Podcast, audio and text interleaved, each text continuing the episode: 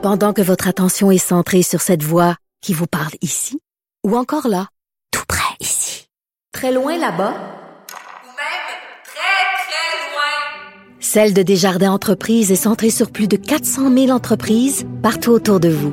Depuis plus de 120 ans, nos équipes dédiées accompagnent les entrepreneurs d'ici à chaque étape pour qu'ils puissent rester centrés sur ce qui compte, la croissance de leur entreprise. Parce qu'en immobilier, pour être à son affaire, suivez les conseils de nos experts. Via Capital, les courtiers immobiliers qu'on aime référer. Bonne écoute. Cube Radio.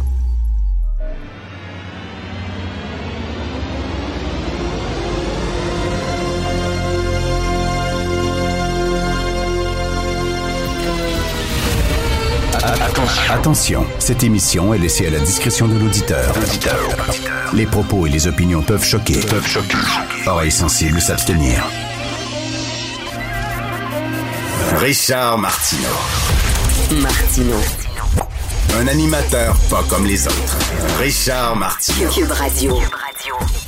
Bonjour, bon mardi, merci d'écouter Cube Radio. Euh, Bien sûr, euh, aujourd'hui, on va parler euh, de ce scandale, hein, l'entraîneur qui a été nommé au CF de Montréal alors qu'il avait tenu des propos complètement inacceptables au lendemain de la tuerie de Métropolis, l'attentat politique. On va en parler bien sûr aujourd'hui.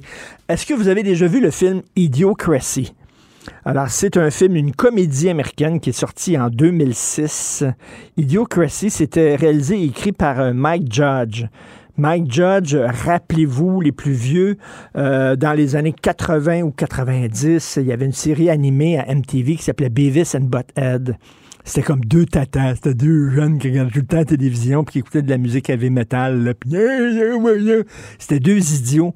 Beavis and Butthead, c'était très drôle. Alors Mike George euh, écrit cette- ce, film-là en 2006, Idiocracy. C'est l'histoire d'un militaire qui, qui est niaiseux. Le gars, il est complètement cave, con.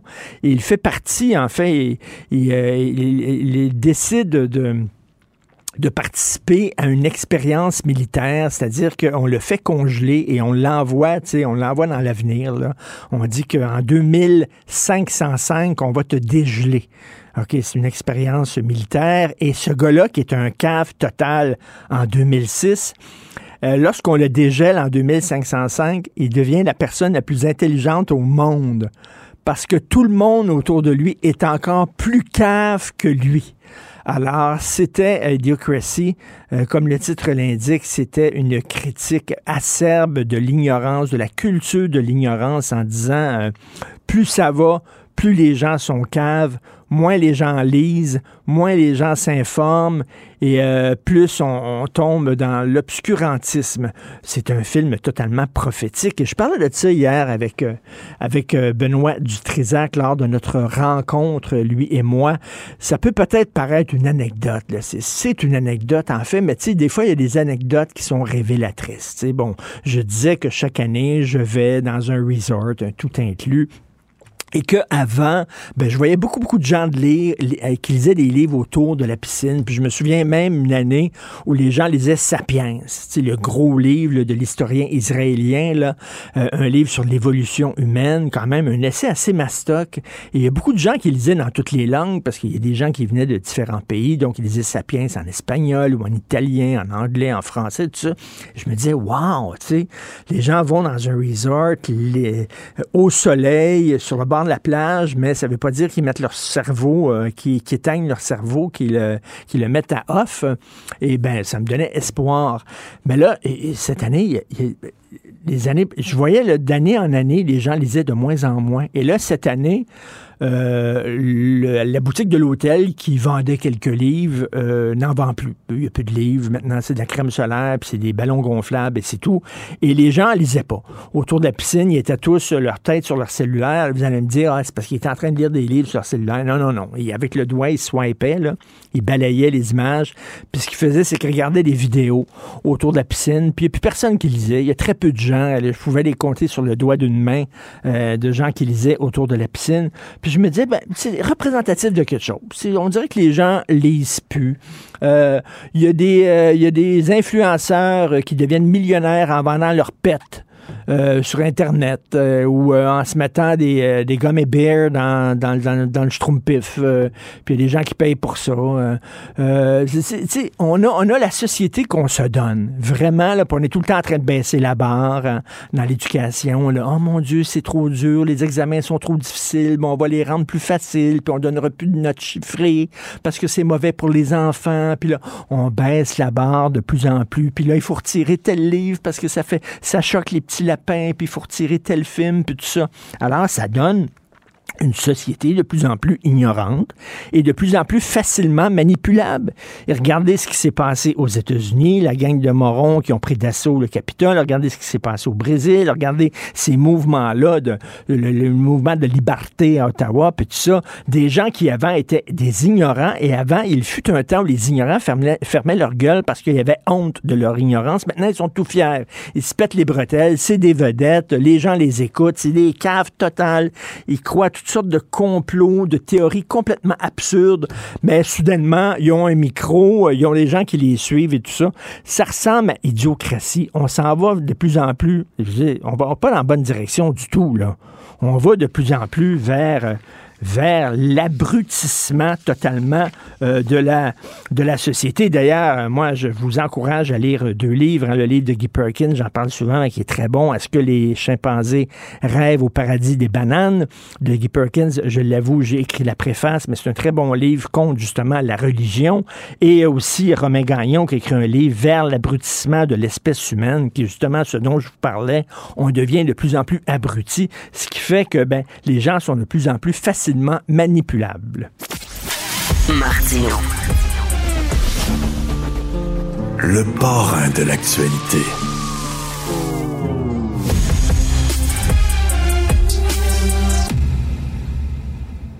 Cette affaire qui est complètement tirée d'un film d'espionnage, pourquoi? C'est vraiment intéressant?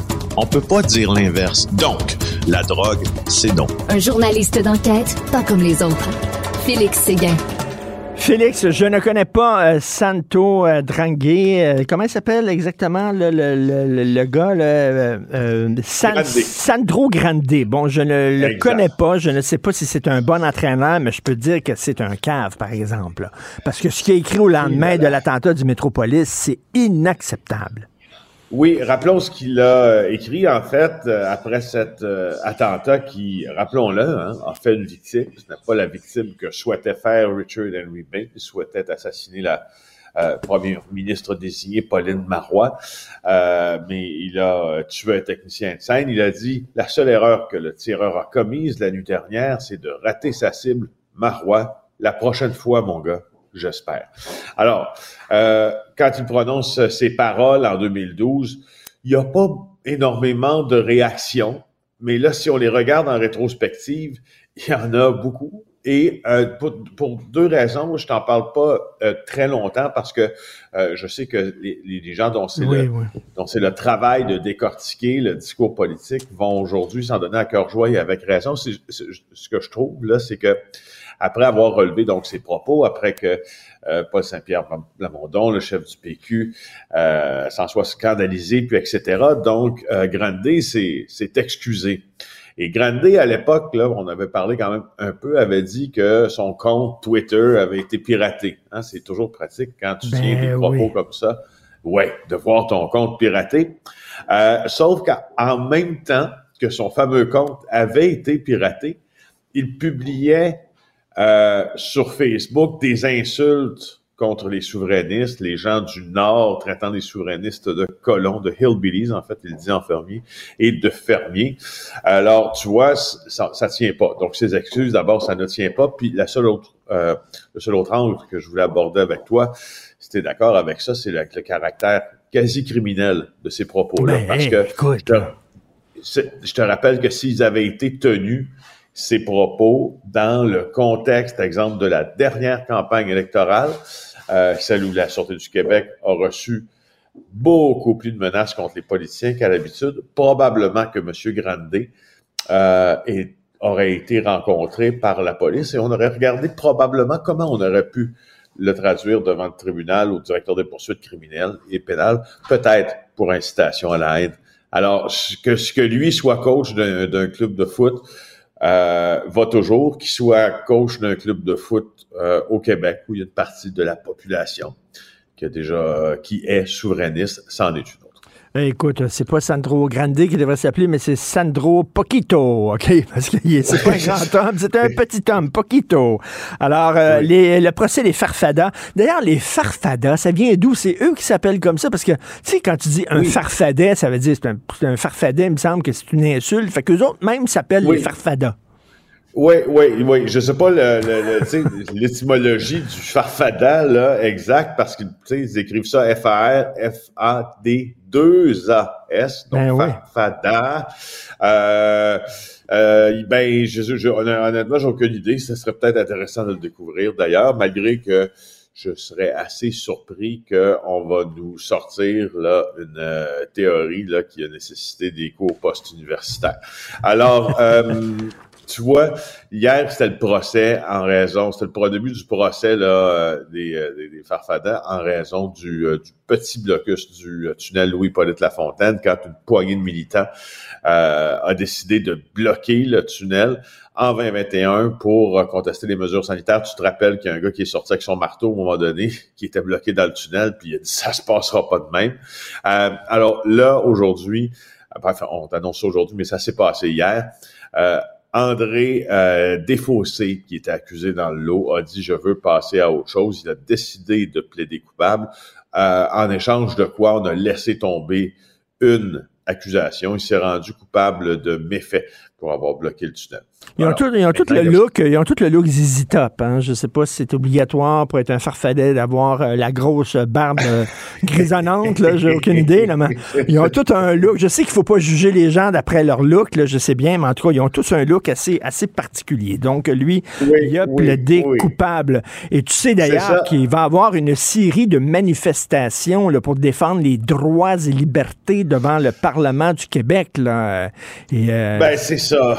C'est ça c'est ça, c'est ça. C'est pour ça que je veux t'en parler. C'est pour ça, parce que euh, tiens, tant qu'à poursuivre là, sur, sur l'allégorie des farfadets et de Zizi Top et quoi d'autre, du père Foura, peut-être.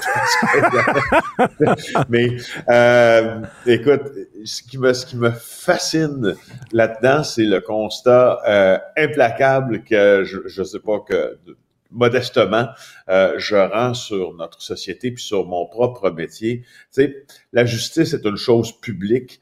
Euh, les journalistes sont probablement les plus grands partisans euh, de l'exercice très public de la justice. Tu te rappelles du faux procès là, qui a été donc pas du, faux, du procès caché euh, qui s'est tenu là, sans que l'on puisse savoir que la justice est en train de s'exercer l'an dernier. Alors la justice doit être une chose publique. Cependant, quand on amène ces gens-là, puis qu'on leur permet, tu sais, les anglophones, hein, puis je relate souvent leur expression, là, euh, quand ils sont soit accusés ou que leur euh, leur agresseur est accusé de quelque chose, ils disent I will have my day in court. Oui, oui, oui. Ça cristallise tout ce que tu as vécu, mais quand la justice s'exerce pour ces gens-là, je trouve que euh, ce qui ce qui est ce qui est dommage, peut-être même pour la qualité euh, du débat public, c'est qu'eux trouvent aussi là une chambre d'écho qui leur permet d'exister. Exactement. Encore plus. Ben, tu comprends? Je les écoutais parler hier. Richard, on leur tend le micro. C'est correct qu'on couvre. On n'a pas, pas, le choix. Là, de, On tend le micro. Un dit ça. Mais t'écoutes leur discours qui se cognent la tête contre le bocal, c'est complètement débile et ils existent encore plus. Alors, tu sais, c'est un peu ça. Oui, puis écoute, c'est un, un catch-22, là, parce que si c'est pile, ils gagnent, puis si c'est face, on perd, parce que si jamais ils sont effectivement condamnés, ben là, ils vont dire, regardez, c'est la preuve que, justement, ben on est dangereux pour le système, on veut nous faire taire, on veut nous retirer de la place publique. Fait que, d'un côté comme de l'autre, ils gagnent, ces gens-là, dans leur tête. Oui, ben oui, c'est ça. Puis, euh, puis la justice perd un peu parce qu'on leur a donné une tribune euh, dans, dans les grands médias qui n'ont pas, notamment parce qu'ils s'adressent, eux, normalement, à leurs fidèles. Mais là, tu sais, on les voit sur LCN, on les voit sur RDI. On ben oui, puis ils sont partout, ils sont ici, ils sont à Washington, ils sont au Brésil, ils sont un peu partout, malheureusement. Merci, Félix Séguin. Bonne journée. On se reparle demain. Bye bye. Martino, il n'y a pas le temps pour la controverse. Il a jamais coulé l'eau sous les ponts. c'est lui qui la verse. Vous écoutez Martino. Cube, Cube Radio. Cube Radio. Cube Radio. En direct à LCN. Radio. Salut Richard. Salut Jean-François. Alors, euh, difficile à comprendre cette décision du CF Montréal d'embaucher, en fait, je dirais de réembaucher parce que c'est un ancien joueur, euh, Sandro Grande comme entraîneur-chef de l'équipe de réserve, alors qu'il a déjà eu un geste violent envers un coéquipier et que ses propos sur les médias sociaux ont été extrêmement controversés. Ben oui, ben écoute, on en a parlé beaucoup. Je le rappelle pour ceux qui ont pas, euh, qui sont pas au courant de cette histoire-là. Alors au lendemain, un peu de temps après euh, l'attentat terroriste, parce que c'était un attentat terroriste qui visait Ouais. les souverainistes au Métropolis, on se souvient. Il avait écrit la seule erreur que le tireur, M. Bain, a commise la nuit dernière, c'est de rater sa cible Marois. La prochaine fois, mon gars, j'espère. Euh, là, il avait dit que son, son site Twitter, son compte Twitter avait été piraté. Euh, ça, mon compte a été piraté, c'est le nouveau. euh, mon Ouais. chien a mangé mon devoir. C'est vraiment, la nouvelle affaire. Mon compte a été piraté. C'est parce qu'il a écrit la même affaire sur Facebook. là. Son compte n'a pas été piraté, Ouais. absolument pas. Et là, écoute, imagine-toi. Jean-François, imagine-toi après euh, le terrible attentat à la Grande Mosquée de Québec. Quelqu'un avait dit il aurait dû en tuer plus. Penses-tu que, épouvantable. que cette personne-là aurait été nommée, euh, et si même, peut-être Mm. qu'ils ont fait, ils n'ont pas vérifié, OK. Mais comment ça se fait qu'on s'en parle encore aujourd'hui de ça? Comment ça se fait que hier soir, dès que c'est sorti, ça, hein, parce que c'est le Parti québécois, c'est Paul Saint-Pierre Plamondon, c'est Pascal Bérubé qui ont sorti ça, dès que c'est sorti, tout de suite, l'Impact de Montréal aurait dit, t'es dehors. Boum, paf. J'en reviens pas. I- Imagine, enlevez souverainiste, là, puis mettez noir, femme, gay, arabe, musulman à place de ça. C'est sûr que le gars aurait pas sa job. Mais là, souverainiste, je sais pas. Et on s'entend là-dessus, Richard, ce serait tout aussi inacceptable Ben, tout à contre fait. n'importe quelle communauté. Ben, tout à fait, totalement inacceptable. Écoute, là, rappelons-nous, cet homme-là, heureusement que son âme s'est enrayée. Jean-François, ça aurait été un massacre épouvantable. Et, et là, Ouais. lui, il dit, hey, il a pas tué Marois. Mais voyons donc, je m'excuse, mais tu sais, il n'y a pas de, il a pas de discussion à avoir. T'es dehors, puis ça vient de finir. Le gars s'appelle Sandro Grande. Il devrait s'appeler Sandro Poquito. Parce qu'il n'est pas grandé pantoute, là. Il est Poquito, Poquito, là.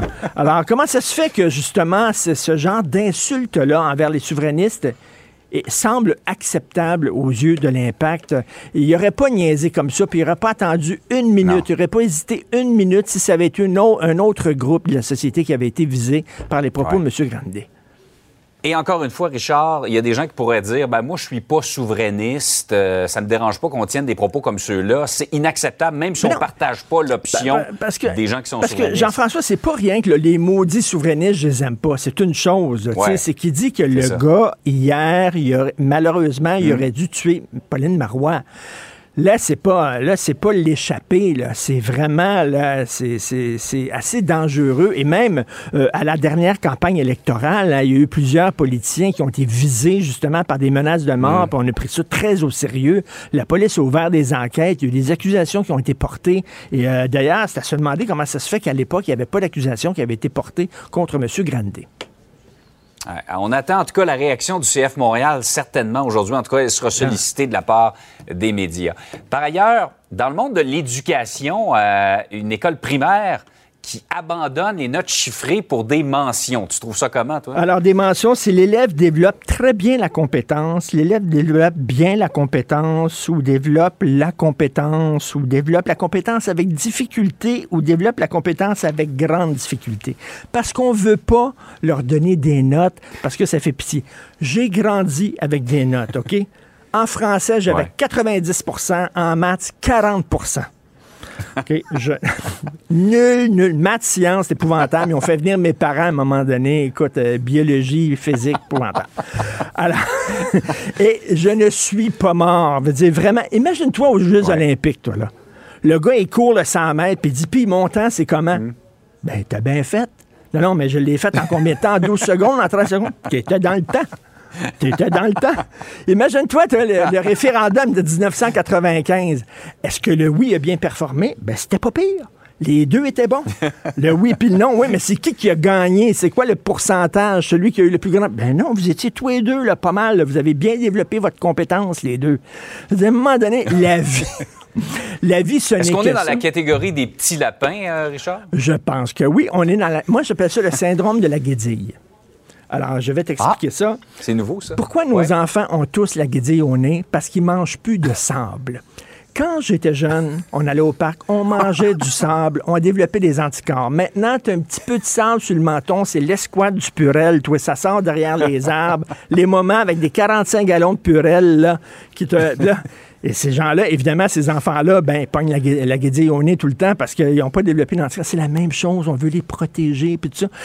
Dans la vie, vous allez être chiffré.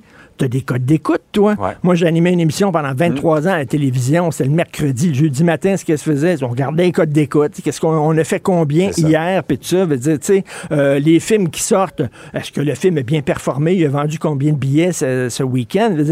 C'est comme ça, la vie, on chiffre, mais là, on veut pas. tu sais, C'est comme, bon, euh, les, on- moi, quand je regarde le- le- le- le- les, les notes de mon fils, qui est aussi pas très bon en maths comme moi j'étais, là.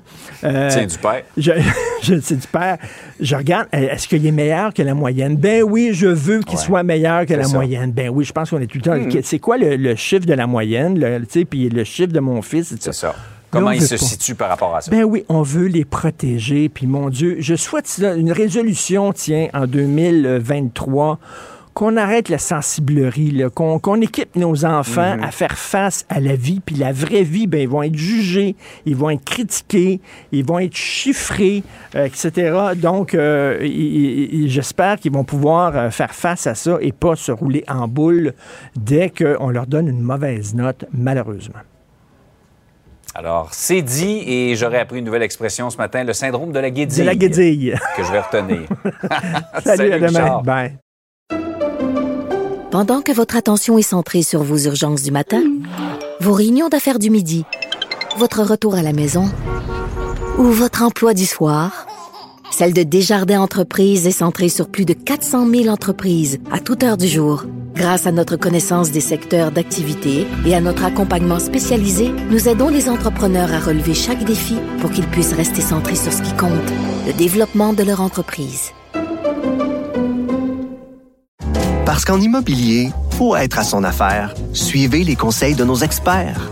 Via Capital, les courtiers immobiliers qu'on aime référer. Bonne écoute. Vous vous demandez si les plantes ressentent de la douleur? Ou encore, comment est-ce que les daltoniens voient le monde? Le balado en cinq minutes est pour vous. Explorez la science, l'actualité et l'histoire en un temps record. La Feu, en collaboration avec le gouvernement du Québec, est fière de propulser la série Balado en cinq minutes. Ne laissez pas les questions sans réponse plus longtemps.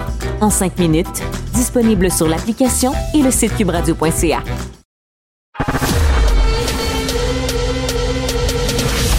Richard Martineau. Narrateur de l'actualité.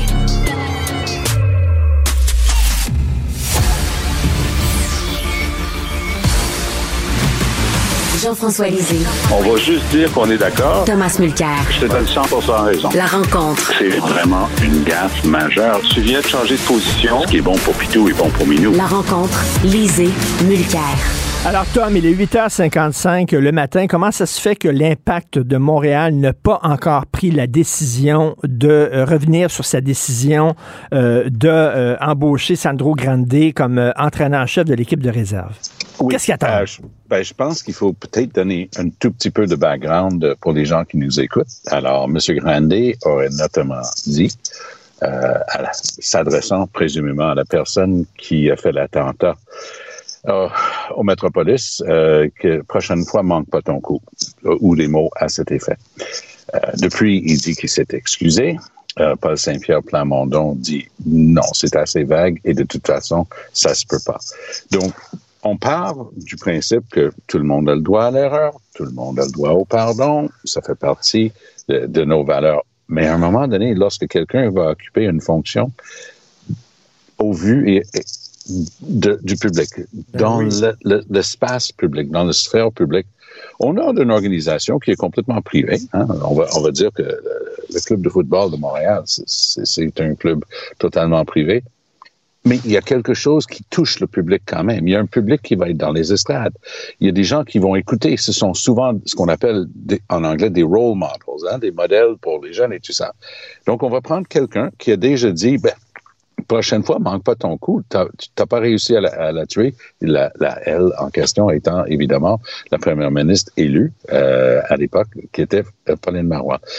Moi, je suis singulièrement mal à l'aise qu'il n'y a pas eu une seule personne dans cette organisation-là qui a dit il continue d'évoluer, il a, dans des petites clubs écoles, il fait même euh, dans, dans, des programmes de sport et tout ça, mais ça se peut pas qu'il porte l'étendard de notre club de football de Montréal qui va voyager et qui va avoir dit ça. Imagine que si ça s'était passé aux États-Unis quelqu'un qui a des tendances X, Y ou Z en politique américaine, qui est de plus en plus de clivage, aurait dit, ben, la prochaine fois, manque pas de tuer Mike Pence, par exemple. Les gens auraient dit, mais ce gars-là peut pas représenter un, un, club et se promener avec. Et c'est ça le manque de jugement, parce que ça, c'est pas en option. Hein? C'est pas facultatif d'avoir du jugement lorsqu'on est aux yeux du public comme ça pour comme un club de football.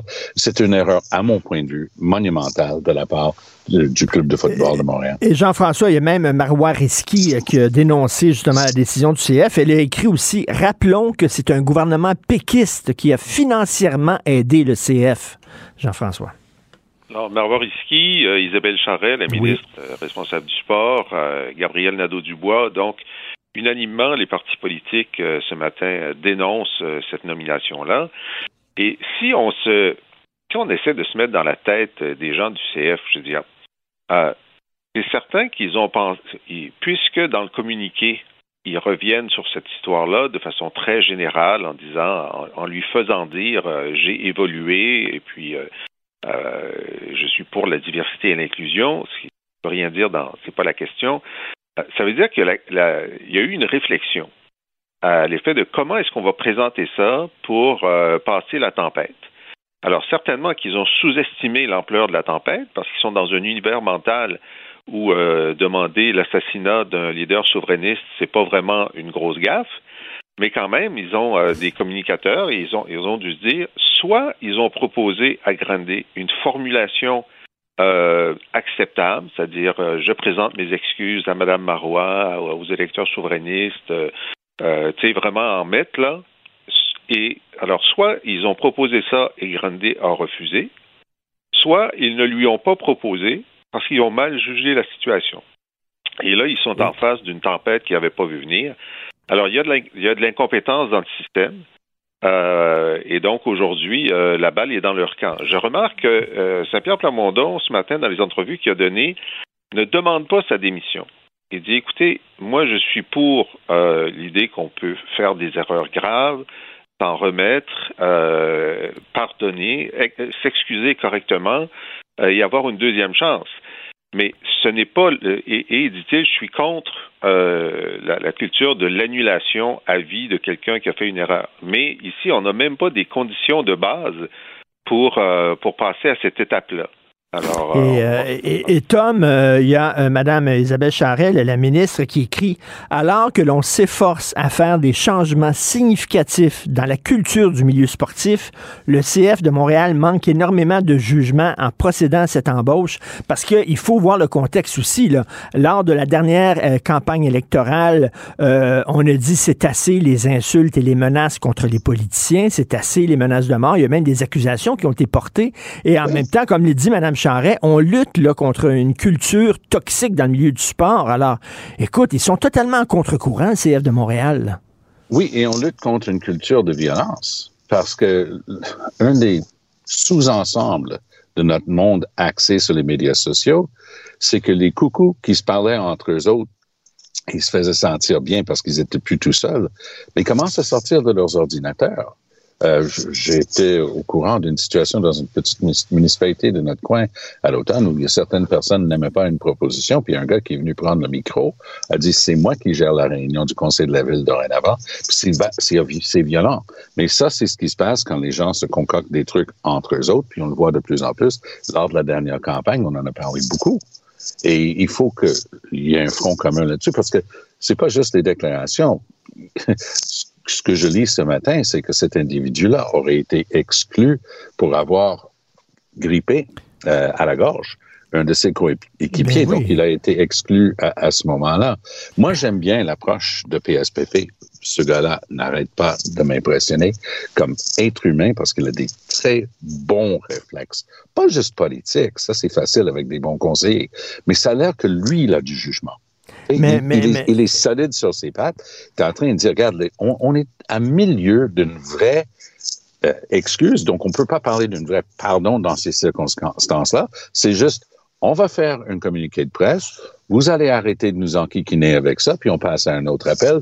Puis la réponse de tout le monde, y compris la ministre Charest, c'est non, non, non, non. C'est pas si simple que ça. Mais, mais Jean-François, euh, imaginons là, au lendemain euh, de l'attentat à la mosquée de Québec, que quelqu'un avait écrit euh, euh, malheureusement, il aurait dû en tuer plus. Je veux dire, cette personne-là jamais aurait été embauchée par qui que ce soit, par aucune entreprise. Je veux dire, comment ça se fait? On dirait que, à propos des souverainistes, ça, c'est fair game. Tu as le droit de dire n'importe quoi, mais tu sais, enlève souverainiste, mais noir, mais femme, Ben oui. mais Ben gay, mais arabe, mais musulman. Ce serait inacceptable, Jean-François. C'est clair. Ben, il y a, y a un précédent. Tu te souviens, Luc Lavoie, euh, qu'on aime bien, puis euh, par ailleurs, puis euh, en ce moment, il lutte contre la maladie. Alors, on lui espère, on espère euh, un fort rétablissement. Mais il avait fait une gaffe. Il, a- il, il discutait à la joute de, de la chasse aux écureuils. Puis il dit, moi, ça me dérange pas. Ce que je voudrais, c'est la chasse aux séparatistes. Mais c'était pas au lendemain, euh, au lendemain de, de l'attentat de- du Métropolis, ça, on Non, s'entend. là. mais on a, moi, j'étais chef du PQ à ce moment-là, puis j'ai dit, écoutez, s'il avait dit c'est la chasse aux femmes, ou c'est la chasse aux noirs, Ouais, c'est la chasse aux c'est ça. C'est ça le hein, propos on- de Richard. Et, et, et, et justement, moi, je me souviens, si si je ne me trompe pas dans, dans le récit, euh, Luc a été retiré des ondes de, de- de la station. Il, il avait dit ça à la joute, puis il n'était plus là. Après, pour une couple de semaines. Une couple de semaines. C'était Ah, correct. C'était ok, correct. C'était proportionnel à la faute, tu sais. Oui. En tout cas, ça va faire énormément jaser, mais je comprends pas comment ça se fait qu'ils ils hésitent encore, ils tergiversent encore au CF de Montréal, alors que ça me semble très clair. Euh, donc, le sommet des trois amigos va se tenir euh, euh, Mexique, États-Unis et Canada sur fond de crise migratoire. Est-ce que Tom, Justin Trudeau va passer un mauvais quart d'heure parce qu'on va lui poser des questions sur les frontières poreuses du Canada? Oui, mais les frontières poreuses du Canada euh, sont de la petite bière comparée aux frontières poreuses des États-Unis en général et du Texas en particulier. Et c'est un énorme problème politique pour Biden. Mais la, la solution passe par le Mexique parce que c'est là où, où est la base du problème. Le Canada a retiré il y a quelques années l'obligation d'avoir un visa pour les Mexicains qui venaient au Canada. Là, on a des avions pleins de gens qui arrivent du Mexique qui, oups, ils repartent pas. Ils sont pas ici. Ils sont, sont rendus aux États par la frontière Canada-États-Unis. Nous, on a le chemin Roxham où il y a un abus constant à vue, puis on a vu tragiquement quelqu'un mourir en essayant de passer de l'autre côté de la frontière du, du Canada euh, aux, aux États-Unis. Donc, on, on a un énorme problème. C'est un problème incroyable où le gouvernement fait semblant qu'il n'y a pas de problème. Mais la réaction des États-Unis était fort intéressante dernièrement. Parce que un haut responsable américain, lorsque la question de Roxham a été soulevée, dire, écoutez, là, c'est une goutte dans l'océan, là, ce que vous êtes en train de vivre à Roxham, comparé aux, dizaines de millions de personnes qui sont en train de bouger à travers la planète, arrêtez de chialer. Alors, si c'est ça la réaction des Américains, tu peux imaginer que le changement de cette fameuse règle de tiers pays sûr, qui est à la base du problème, c'est loin d'être discuté. Marco Mendocino, notre ministre de la Sécurité publique, a dit qu'il était à la veille de changer la définition de s'entendre avec les États-Unis. Trudeau lui a donné une taloche. Euh, publiquement, l'a rabroué, a dit il n'en est pas question et, et c'est supposé disparaître. Moi, je vous fais une petite prédiction. Les deux premiers qui vont sauter dans le remaniement inévitable que Trudeau est obligé de préparer sont notre brillant et hautement talentueux ministre des Transports, euh, M. Agabra, et M. Medicino, tous les deux qui sous-performent à répétition. Alors, Jean-François, qu'est-ce que tu penses de ça, les trois amigos? Ben, sur la question de Roxham, euh, c'est un test, là, parce que euh, si on veut poser une hypothèse, moi, mes, mes attentes sont extrêmement basses, parce que je pense que ça fait l'affaire de M. Trudeau, Roxham, il trouve que c'est une bonne idée. Euh, lui, il veut 500 000 euh, immigrants par année, il y en a 30 000 qui rentrent par Roxham. Euh, il y en a la moitié qui sont jugés non conformes, aux, qui ne satisfont pas aux critères de réfugiés, qui sont censés repartir. Là-dessus, il y en a énormément qui disparaissent dans le territoire euh, canadien et on vient d'apprendre que le gouvernement canadien va régulariser tous les sans-papiers. Alors, c'est le signal de dire, écoutez, venez. Si vous êtes accepté comme réfugié, ça marche. Si vous n'êtes pas accepté, attendez, on va vous régulariser. Bon, maintenant, si je veux poser, tu que j'aime le bénéfice du doute. hein, je suis un partisan du bénéfice du doute. Alors, disons que Mendicino avait raison de dire que la négociation était très avancée. Il a dit que c'était même réglé avec les Américains pour changer le statut de l'entente. Est-ce que Trudeau attendait son sommet avec Biden pour l'annoncer, pour avoir quelque chose à annoncer? Moi, j'ai été membre de gouvernement, puis des fois, on fait ça. On a une entente, mais on veut pas le dire parce qu'on veut que ça, on veut les Kodak, on veut la conférence de presse conjointe. Alors là, il y aurait une occasion de l'annoncer euh, aujourd'hui ou demain avec Biden, ou peut-être attend-il la visite de Biden qui devait avoir lieu l'an dernier, qui devrait avoir lieu, peut-être qu'ils vont annoncer une date de visite aujourd'hui, puis il va attendre cette visite-là. Alors, je suis extraordinairement charitable en disant ça, euh, mais euh, ça m'arrive. Disons, c'est ma journée charitable.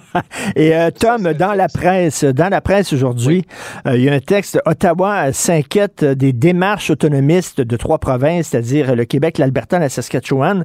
Est-ce qu'on peut dire qu'Ottawa est en train de récolter ce qu'il a semé? Oui, et euh, sur les trois, le plus dangereux, c'est la Saskatchewan, non. Parce que, je m'excuse de le dire, parce que je la connais personnellement, puis c'est c'est tout sauf euh, un imbécile. Mais malheureusement, elle a dit des choses qui sont tellement, qui ont tellement pas de bon sens. Daniel Smith, je pense que c'est euh, disqualifié euh, de, de la politique. Euh, le Québec, same old, same old. On a un ancien souverainiste qui disait aux souverainistes que c'était lui le plus souverainiste de la gang lorsqu'il était ministre souverainiste. Mais aujourd'hui, François Legault dit on, est passé à un autre appel. Donc, ça fait partie, on, on, se retrouve un petit peu plus à l'époque, euh, il est où mon butin?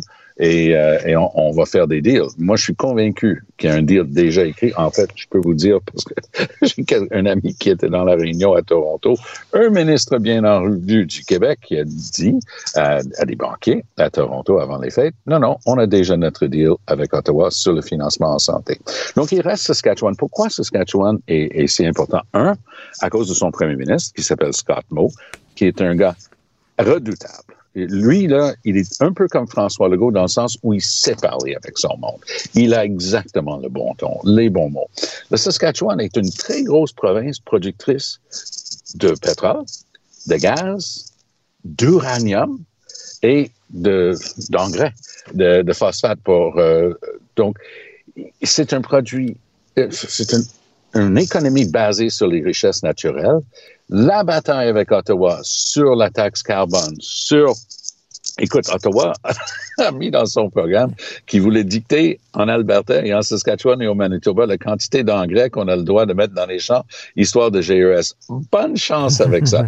Donc, Scott Moe est en train de prendre ça à la gorge et lui, il inquiète Ottawa parce que lui est capable d'aller jusqu'au bout. Alors, Jean-François, est-ce qu'Ottawa a raison de s'inquiéter des démarches autonomistes de la Saskatchewan, de l'Alberta et du Québec?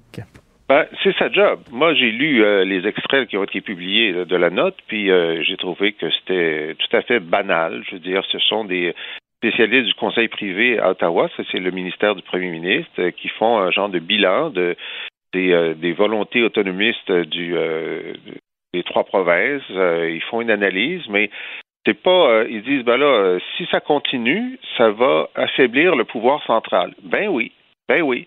On est dans une fédération, dans la mesure où ces, ces, ces décisions-là sont respectueuses de la Constitution, testent les limites de la Constitution, mais sont à l'intérieur de, de, ce qui est permis. Euh, le seul, le seul, euh, euh, la seule conclusion qu'on peut en tirer, c'est que si toutes ces tentatives sont euh, couronnées de succès, ça va augmenter le pouvoir provincial et, mmh. et amoindrir le pouvoir fédéral au sein d'une fédération. Alors, quel est le problème? Euh, et en terminant, en terminant euh, rapidement, euh, Tom, je ne sais pas si tu as lu le, le, Toronto Star il y a deux jours, mais il y a un chroniqueur du Toronto Star qui dit aux Anglais, écoutez, c'est épouvantable ce qui se passe au Québec. On est en train de faire disparaître l'anglais totalement de la province. Il faut faire quelque chose. Et c'est un texte écrit par Jean-François Lisée, avec ironie, bien sûr, avec sarcasme. Qu'est-ce ouais. que tu en penses? Tom? Ben, en fait, oui. Je pense pas qu'il avait besoin de l'ajouter mais juste au cas où quelqu'un n'avait pas compris, Jean-François prend bien la peine à la fin en, en, donnant son CV en trois lignes. Il dit Oh, hey, si vous détectez un ton ironique dans ce que je viens de dire, euh, vous ne trompez pas. Il y, a, un, y, a, un, bout où j'aimerais bien euh, avoir une, la discussion avec Jean-François, c'est son affirmation que la communauté québécoise d'expression anglaise représente 8% de la population. C'est ça le nœud euh, de la bataille. Parce que on oublie quelques affaires là-dedans. C'est-à-dire que la loi 96 est en train d'enlever l'égalité français-anglais devant les tribunaux, ce qui est garanti autant au Québec qu'au Manitoba, par exemple, et au Nouveau-Brunswick. Donc ça, c'est quelque chose qui est enlevé avec ça. On peut plus, par exemple, si on est né en Colombie-Britannique, présenter son euh, son acte de naissance en anglais devant les tribunaux sans payer des centaines de dollars pour une traduction, ce qui est une aberration. Par ailleurs, il y a une discussion vive sur les, les seuils, les critères et tout ça pour les admissions, pour les services de santé et services sociaux. Jean-François, dans, dans son papier, il donne la version du gouvernement du Québec, mais il y a une autre version qui, qui est assez importante, qui avec cette nouvelle définition de anglophone historique, on est en train de réduire l'accès aux services de santé et services sociaux. La version mais... du gouvernement du Québec est dans le papier, dans le Toronto Star, mais il y a une autre version aussi. Donc, tout ça pour dire que c'est compliqué, parce que le 8 de débat démographique autour de ça est compliqué. Donc, on est, on est dans une situation en ce moment au Canada où on présente deux différentes versions des faits, mais il y a une chose qui demeure. La loi 96 va à l'encontre du statu quo où on avait un accès aux services de santé et services sociaux qui était garanti. On introduit cette nouvelle définition et ça va vraiment poser problème d'application. Et c'est pas moi qui le dis. Il y a 500 professionnels de la santé francophones qui ont écrit au gouvernement en disant vous faites erreur. Euh, rapidement, Jean-François, pourquoi tu as ressenti le besoin d'écrire ce papier-là dans le Toronto Star? Ben, J'aurais aimé ça l'écrire dans le Globe and Mail parce que c'est le, le, principal fautif. c'est le Globe and Mail et surtout Andrew Coyne qui a ouais. écrit que c'était interdit à un médecin ou à une infirmière de, de parler anglais à quelqu'un qui n'est pas de la minorité historique anglophone, ce qui est faux. Et il a écrit aussi que c'était maintenant interdit de parler français dans toutes les entreprises au Québec, publiques ou privées, ce qui était faux. Alors, mon article, c'est un reality check. C'est-à-dire, écoutez, là, il y a 8% d'anglophones langue maternelle au Québec. Il y en a 14% langue d'usage. Ça veut dire qu'ils ont une capacité d'attraction qui est quand même importante. Ils ont 17 des postes, des, des, des, places dans les cégeps. Ils ont 37, euh, ils ont 37 euh, institutions euh, de, de, santé. Ils ont 25 des, des, des, postes dans les universités et 30% des. Alors, je fais tout ça, là. Je fais ça. Je dis, regardez, là par rapport à leur, leur présence, ils ont, euh, ils ont un impact surdimensionné sur l'ensemble des services et tout ce qui a été dit euh, dans la presse torontoise est faux. Maintenant, sur la question que soulève, euh, Tom euh, sur les services de santé, écoute, moi je trouve que la loi est claire, mais le nouveau ministre des Anglos, c'est-à-dire Éric Girard, a dit à la Gazette, écoutez, nous voulons que rien ne change pour les anglophones sur la santé et nous allons l'inscrire euh, bientôt dans euh, la, le renouvellement des programmes d'accès. Arrêtez de dire ça. Là. Le gouvernement dit nous allons le préciser en plus. On, nous, on pense qu'il y a la ceinture dans la loi 96. C'est écrit que la, la loi ne s'applique pas à la santé et aux services secrets et aux services sociaux, mais on va rajouter des bretelles pour Tom et ses amis. en tout cas, ceux qui ne l'ont pas lu, c'est très drôle. C'est dans le Toronto Star. Allez sur le site Internet là, du journal Québec's Plan to Eradicate English de Jean-François Lisée. Merci à vous deux. Salut. À demain. Bonne journée. À la prochaine. Joignez-vous à la discussion. Appelez ou textez le 187 Cube Radio 1877 827 2346. Il y a beaucoup de citoyens, il y a beaucoup de parents qui trouvent que le système d'éducation au Québec ne tourne pas rond. Et d'ailleurs, euh, il y a des citoyens qui ont mis sur pied là, une série de rencontres qui vont permettre aux Québécois de discuter de ce qui ne tourne pas, tourne pas rond dans le système d'éducation. Ça va être organisé ce printemps. Euh, ça va s'intituler euh, Parlons d'éducation et on veut euh, pallier à l'inertie du gouvernement. Nous allons parler avec euh, une des initiatrices du projet, Madame Suzanne Chartrand. Bonjour, Madame Chartrand. Bonjour, monsieur. Ben, premièrement, bravo. Euh, moi, je trouve ça super intéressant. Chaque fois que les citoyens disent, ben là, il faut discuter là, de ce qui se passe dans le système de santé, dans le système de justice, dans le système d'éducation. Euh, euh, Qu'est-ce qui vous a amené, vous et euh, d'autres parents, d'autres euh, citoyens, à mettre sur pied justement cette série de consultations-là? Ben, écoutez, moi, ça fait 55 ans que je suis dans le système d'éducation. Et puis, euh, j'ai fondé un groupe qui s'appelle, euh, collectif qui s'appelle Debout pour l'école en, en 2010 17 euh, parce qu'on voyait que non seulement ça allait pas mieux, mais ça allait de pire en pire. Et c'est pas que moi qui le dis, autant les centres de recherche le disent, les enseignants, les enseignantes, tous les personnels scolaires, les gens des services de garde, des directions d'école trouvent que de plus en plus le travail est extrêmement difficile et la mission même de l'école. Pourquoi on, impose aux enfants d'aller à l'école? Ben c'est pour qu'ils apprennent quelque chose, qu'ils se développent comme des citoyens et qu'ils finissent par euh, euh, contribuer à la société. Et pour l'instant, on n'est on n'a pas l'impression que l'école va dans ce sens-là. Donc, autant dans le contenu de l'école que dans les conditions de ceux qui y travaillent, y compris les enfants, et puis dans le système même, dont on appelle de plus en plus système à trois vitesses, il y a pas mal d'affaires qui vont pas. On a comme plusieurs personnes, demandé au gouvernement de les rencontrer. Nous, on a fait une pétition de 12 000 signataires, des enseignants, des parents, toutes sortes de monde qui ont dit, oh, voilà des revendications qu'on a. Le ministre Roberge, on lui a téléphoné deux fois, on a envoyé deux courriels, on est allé deux fois à son bureau de comté, il ne nous a même pas accusé réception de notre pétition. Alors, ça veut dire, et puis il y a des intellectuels comme M. Guy Rocher, puis des gens des centres de recherche qui demandent une commission d'enquête ou, ou des états généraux, etc., pour qu'on parle d'éducation, pour qu'on pose la question des problèmes, mais aussi des solutions, parce qu'il n'y a pas juste des problèmes, il y a des solutions. Mhm. Mais les solutions qu'on met de l'avant, le gouvernement, il les écoute pas. Il écoute personne qui est dans le, dans le domaine de l'éducation. Euh, c'est quand la hein? dernière fois qu'il y a eu des États généraux de l'éducation au Québec? 95-96. La première série, euh, c'était finalement des, des, des forums, comme ce qu'on va appeler nous, des, ce qu'on appelle des forums citoyens. Nous, on va les organiser. On les organise depuis déjà un an et trois presque deux ans.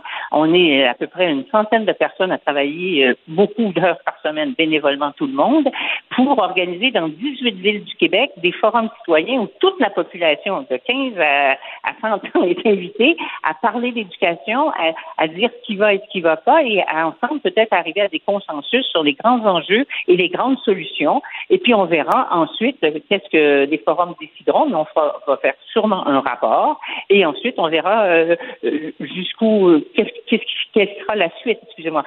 Parce que parlons éducation, la phase des forums citoyens, des 19 forums dans 18 villes, ben c'est une première étape pour nous. On est convaincus qu'on ne réglera pas ça au mois de juin 2023. Il va falloir poursuivre le travail pour que le système d'éducation ait, ait du sens et euh, qu'aller à l'école pour les enfants, ça soit un- un- quelque chose de, de stimulant et d'intéressant et que, que- la langue, la culture soit pas mis de côté parce que c'est pas comptable. Écoutez, là, on a vraiment là, une tempête parfaite ces temps-ci, parce qu'il y a toujours eu des problèmes en éducation, mais là, il faut ajouter la pénurie de main-d'œuvre. Il y a de moins en moins de gens qui sont intéressés à devenir euh, professeurs, puis on les comprend aussi, parce que ça n'a pas l'air d'être facile. Euh, les cas très lourds d'élèves en difficulté dans les classes, euh, euh, ce qui fait que les professeurs sont totalement débordés, le manque de professionnels, de psy, etc., euh, c'est d'orthopédagogues, c'est pas évident. On dirait que ça, ça pète de partout là, dans le système.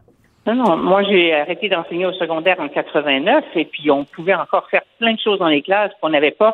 Dans une classe ordinaire d'un quartier pauvre où j'enseignais, pluriethnique, on n'avait pas d'élèves dits en difficulté. Là, on l'a vu dans l'article de Mme euh, on vient du Journal de Québec, dans une classe ordinaire de troisième année primaire, sur 23 élèves, il y en a 13 qui ont besoin de soins particuliers. On n'a plus un travail non plus d'accueil des enfants immigrants puis réfugiés. Il y a un petit moment de, classe d'accueil qu'on appelle maintenant de francisation. Accueillir puis franciser, c'est pas tout à fait la même chose. Et puis là, euh, quand dès qu'ils se débrouillent à peu près, on les fout dans, dans la classe régulière. Donc effectivement, ils se retrouvent dans la classe dite régulière. Ils peuvent pas faire partie des, voies d'élite, que ce soit euh, le, public euh, dans les projets particuliers qui souvent coûtent cher, qui demandent des notes euh, hautes. Et donc, toute plein de populations, je parle aussi de tous les Autochtones qui sont dans le système québécois, qui sont beaucoup à Montréal, ben, on n'en tient pas compte. Donc, tous ces élèves-là qui sont laissés pour compte se retrouvent dans la même classe. Vous pouvez être la meilleure enseignante du monde, avec le plus d'expérience, le, le cœur le, le plus grand. Vous ne pouvez pas réussir à apprendre des choses à ces enfants-là, faire en sorte qu'ils se développent sur le plan intellectuel, sur le plan émotif, sur le plan physique, sur le plan euh, sensorimoteur. C'est pas possible. Vous semblez euh, voir euh, l'école privée non comme un partenaire, mais contre un- comme un, un ennemi à la limite. Là. Non, non, c'est pas du tout un ennemi. La question n'est pas là. La question, c'est que dans la mesure où les gens qui ont les moyens financiers et culturellement et socialement qui font partie d'un groupe social favorisé peuvent envoyer leurs enfants à l'école privée, ben, ils les envoient. Euh, ou il, se- il y a même des immigrants qui envoient leurs enfants à l'école privée, même si c'est extrêmement cher et que ça leur coûte, mais pour eux, c'est une façon de, de donner une bonne éducation à leurs enfants. Alors, c'est pas d'être contre, et puis les projets particuliers, c'est pas d'être contre.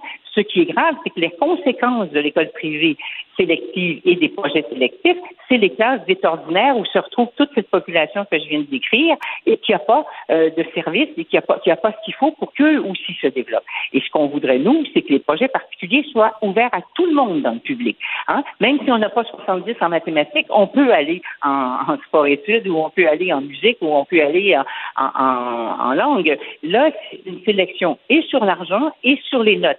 Et donc, les élèves qui arrivent faibles du, du primaire au secondaire, ben, ils sont dans la classe dite régulière, qui est la classe finalement où tous les laissés pour compte se retrouvent et, et dans des conditions euh, d'enseignement et d'apprentissage absolument euh, impossibles.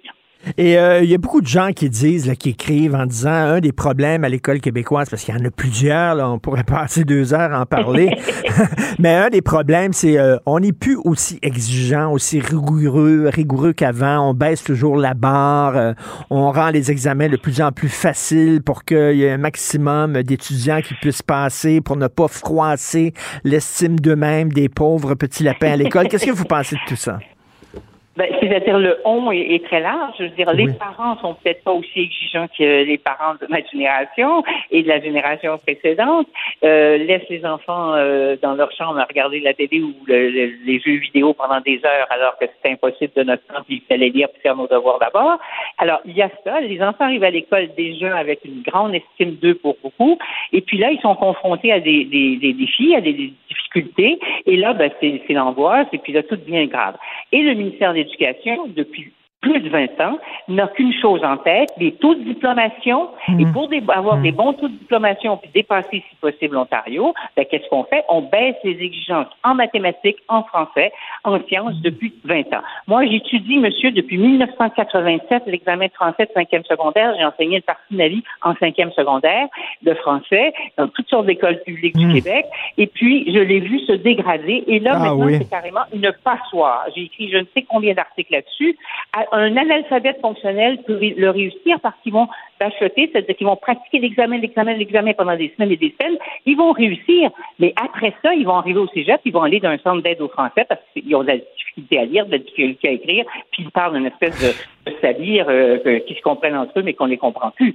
Alors, ça veut dire que ces examens-là n'ont aucune valeur sur la qualité même des compétences langagières des enfants. Et ça, ça fait 40 ans que je le dénonce, mais c'est de pire en pire. Écoutez, enseigner le veut, français. c'est les chiffres. Enseigner le français. Sur-. Enseigner le français au secondaire 5, vous avez une place au ciel qui vous attend, vous, c'est sûr et certain. Il y a encore de mes anciennes étudiantes qui ont fait leur bac euh, quand j'étais professeur et euh, à l'université, puis qui ont fait leur maîtrise avec moi, qui enseignent en quatrième et cinquième secondaire dans des écoles publiques et qui disent les élèves qui nous arrivent en classe là, puis euh, indépendamment de la pandémie, même si elle a eu un, un impact majeur important, eh ben on, on- on se demande comment ça fait qu'ils sont pas en deuxième secondaire.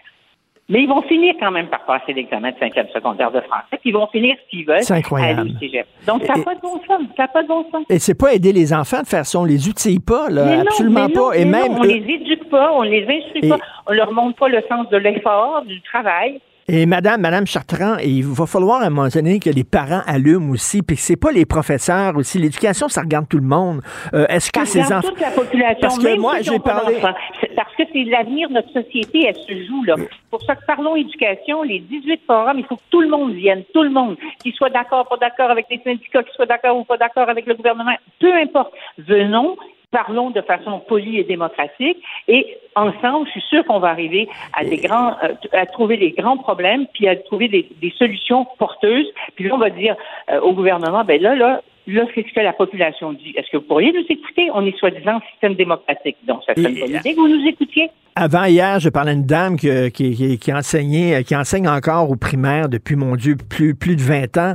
Et elle me dit, euh, les enfants qui arrivent euh, à l'école sont de moins en moins, on dirait qu'ils sont pas élevés, ils sont pas polis, ils nous, euh, ils Eh nous, ils insultent et tout ça. euh, régulièrement.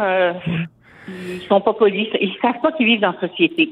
Et l'école, c'est un lieu de socialisation dans le sens où on les met, on les confronte à, toute, la connaissance que l'humanité a, développée en sciences, en lettres, etc. Mais aussi, l'école, c'est un lieu où on apprend à vivre avec le voisin et avec le groupe de la classe, puis respecter les adultes. Puis, mais là, non. on- J'arrive, puis je fais ce que je veux. On entend même des, des élèves qui disent, le prof lui dit, euh, est-ce que tu as fait ton travail? Non, j'avais pas le goût.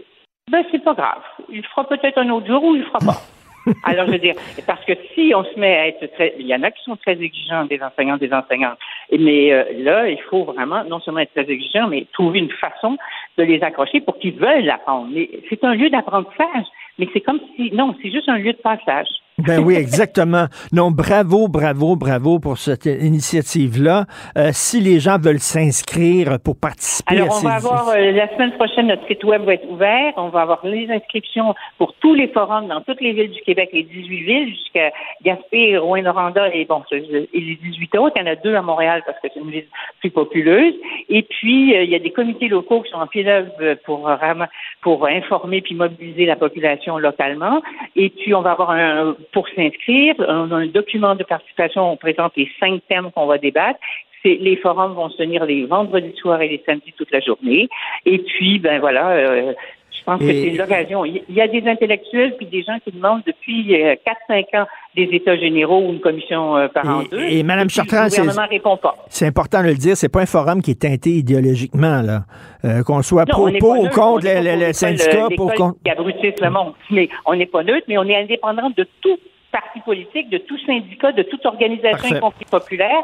On est euh, des gens qui ont décidé de quatre organisations qui ont décidé de se mettre ensemble pour lancer ce projet, un peu de folle, parce que j'étais à l'origine du projet. Et puis, ben, on voit la réponse. Dès qu'on parle de ça dans une école, les enseignantes du primaire ou du secondaire, les gens du service de garde disent enfin, on va pouvoir se rencontrer pour discuter ensemble puis trouver ensemble des solutions.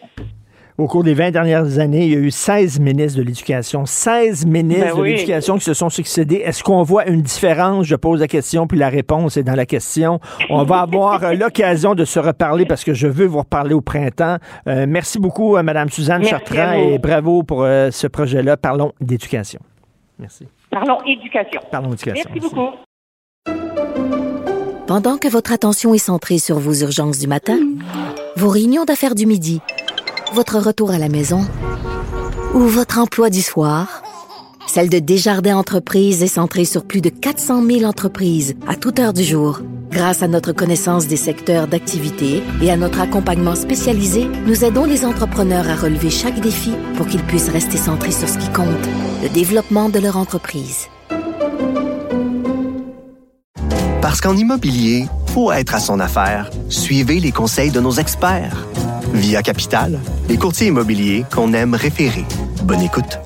Vous vous demandez si les plantes ressentent de la douleur? Ou encore, comment est-ce que les daltoniens voient le monde? Le balado en cinq minutes est pour vous.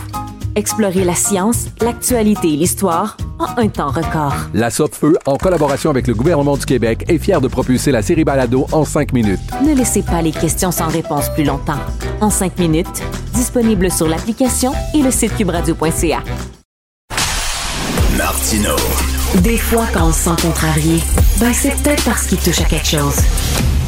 Quand on regarde l'état du monde, euh, souvent on est découragé, mais parfois on est encouragé. Moi, les deux grandes nouvelles en 2022, euh, les deux grandes nouvelles internationales, c'est bien sûr la résistance du peuple ukrainien euh, face à l'assaut euh, de, de l'Empire russe. C'est aussi la résistance du peuple iranien euh, qui veut se débarrasser d'un régime euh, sanguinaire, obscurantiste qui est en place en Iran depuis beaucoup trop longtemps, depuis 89. Nous allons en parler de cette résistance iranienne-là avec Mme Mandana euh, Javan, qui est une Québécoise d'origine iranienne. Bonjour, Mme Javan. Bonjour, Monsieur Martineau. Bonjour, je suis très content de vous parler. Euh, écoutez, la grande question, est-ce que vous êtes optimiste? Est-ce que enfin les Iraniens vont pouvoir se débarrasser de ce régime-là ou au contraire, vous craignez euh, que, que ce soit un, un massacre? Euh, oui, en fait, euh, C'est sûr que à longue durée, euh, il n'y a pas de question. Le, le régime, il peut pas, il peut pas survivre. Euh, la question, c'est que combien on va payer le prix? Alors, le prix, c'est vraiment les exécutions qu'on voit à tous les. En fait, au moins, on voit euh, les nouvelles, puis on sait que le régime est capable quand même de faire des exécutions du masse, euh, de masse. On l'a vu dans les années 80, là, à peu près 5000 jeunes qui ont été exécutés dans un été. Euh, mais là, euh, ils, ils, font beaucoup d'attention. Dès que l'oppression, ça monte, euh, ça, ça risque d'être explosé. C'est pas comme les autres mouvements qu'on a vus, comme le mouvement vert. Fait que hum, moi, je suis optimiste, mais je sais que le prix est là. Toutes les nations du monde qui savourent en fait à la liberté et la démocratie aujourd'hui, ils ont payé le prix un jour, puis là, c'est notre temps de payer le prix pour arriver à ça. Est-ce que vous trouvez que la communauté internationale s'intéresse suffisamment à ce qui se passe en Iran et appuie suffisamment le peuple iranien? Bon, euh, sincèrement, non. Mm. Alors, euh, je sais pas. Euh, en, fait, euh, au Québec, on connaît pas très bien l'histoire de la Révolution. D'ailleurs, c'était 1979 et pas 89. Euh, ce qui s'est passé, c'est que en 1979, la révolution islamique a été provoquée, financée, euh, supportée par euh, Jimmy Carter, par surtout les Français et les Anglais, parce que euh, le Shah avait commencé à avoir des discours arianistes, il mettait la pression euh, sur l'Occident pour le prix de pétrole.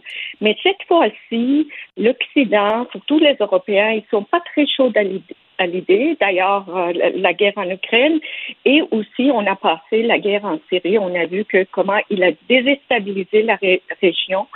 Euh, mais je veux revenir sur euh, la, sur notre pays là, le Canada. Monsieur Trudeau a toujours versé beaucoup de larmes. Oui. Euh, surtout euh, le 8 janvier 2020. En fait, euh, j'en profite l'occasion pour honorer le mémoire de 55 Canadiens qui ont péri, qui ont été tués en fait par le même régime islamiste en Iran et 30 résidents permanents canadiens. Mais ah, c'est ça, ça c'est l'avion, c'est l'avion qui est abattu donné, là, par le régime iranien. Oui. Euh, oui, c'est ça. Mais à un moment donné, M. Trudeau, là, on ne peut pas transformer ces, ces larmes-là euh, en action concrète politique. Le Canada, il fait partie des pays G7. Alors, il peut mettre la pression pour que au moins les ambassadeurs iraniens soient expulsés de ces pays-là, ceux qui n'ont pas fait encore. Et, et deuxièmement, c'est le temps de former une unité internationale pour surveiller les armes qui sont vendues euh, euh, sur le marché noir. D'ailleurs, en Russie, parce qu'on voit qu'en Ukraine, on trouve des armes utilisées par la Russie qui sont fabriquées aux États-Unis, dans les pays européens. Ils ne sont pas supposés être là. D'ailleurs, la même chose, on voit en Iran. Dans l'Iran est, est, est, en sanction. Comment ça se fait que les, les forces euh, les forces d'oppression en Iran, ils sont toutes, toutes, toutes euh, armées avec la, le dernier cri de technologie américaine. Mmh. Alors, ça prend vraiment, au moins le Canada, il peut faire ces deux actions-là. Et là, les Iraniens, on demande vraiment à M. Trudeau, là, bla, bla, bla, c'est assez pour nous, là. Ça prend des actions concrètes. On sait que euh, depuis 2016, c'est depuis que Trump est arrivé au pouvoir, bon, il a coupé beaucoup, beaucoup les bras euh, euh du régime islamiste aux États-Unis parce que l'argent, l'Iran été siphonné puis rentré toujours aux, aux États-Unis. Là, c'est le Canada qui est devenu leur base principale. Alors, on sait que juste les premières semaines après le mouvement, il y avait 10 000 membres des familles des hautes niveaux euh, du régime iranien qui ont rentré euh, au Canada. Même la semaine passée, mmh. c'était la fille de Ayatollah Khamenei. Et ces gens-là, ils ben, voyons. Des... Oui, c'est ça. Ces gens-là, ils rentrent avec des milliards et des milliards de dollars. Je comprends que le Canada, ils voient ça alléchant. Parce que quand même, euh, on, on, parle de quelque chose entre 8 milliards à 30 milliards de dollars par année depuis 2016.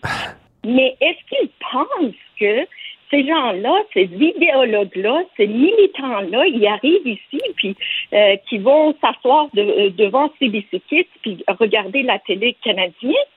Mais il y a un prix à payer pour ça. Là. Si ces argents-là rentrent, c'est blanchi, euh, ces gens-là, ils vont pas rester tranquilles ici. Fait que au moins le Canada, il peut faire ce genre d'action-là. Puis c'est pas juste pour les Iraniens, c'est aussi euh, la question de la sécurité euh, nationale des Canadiens.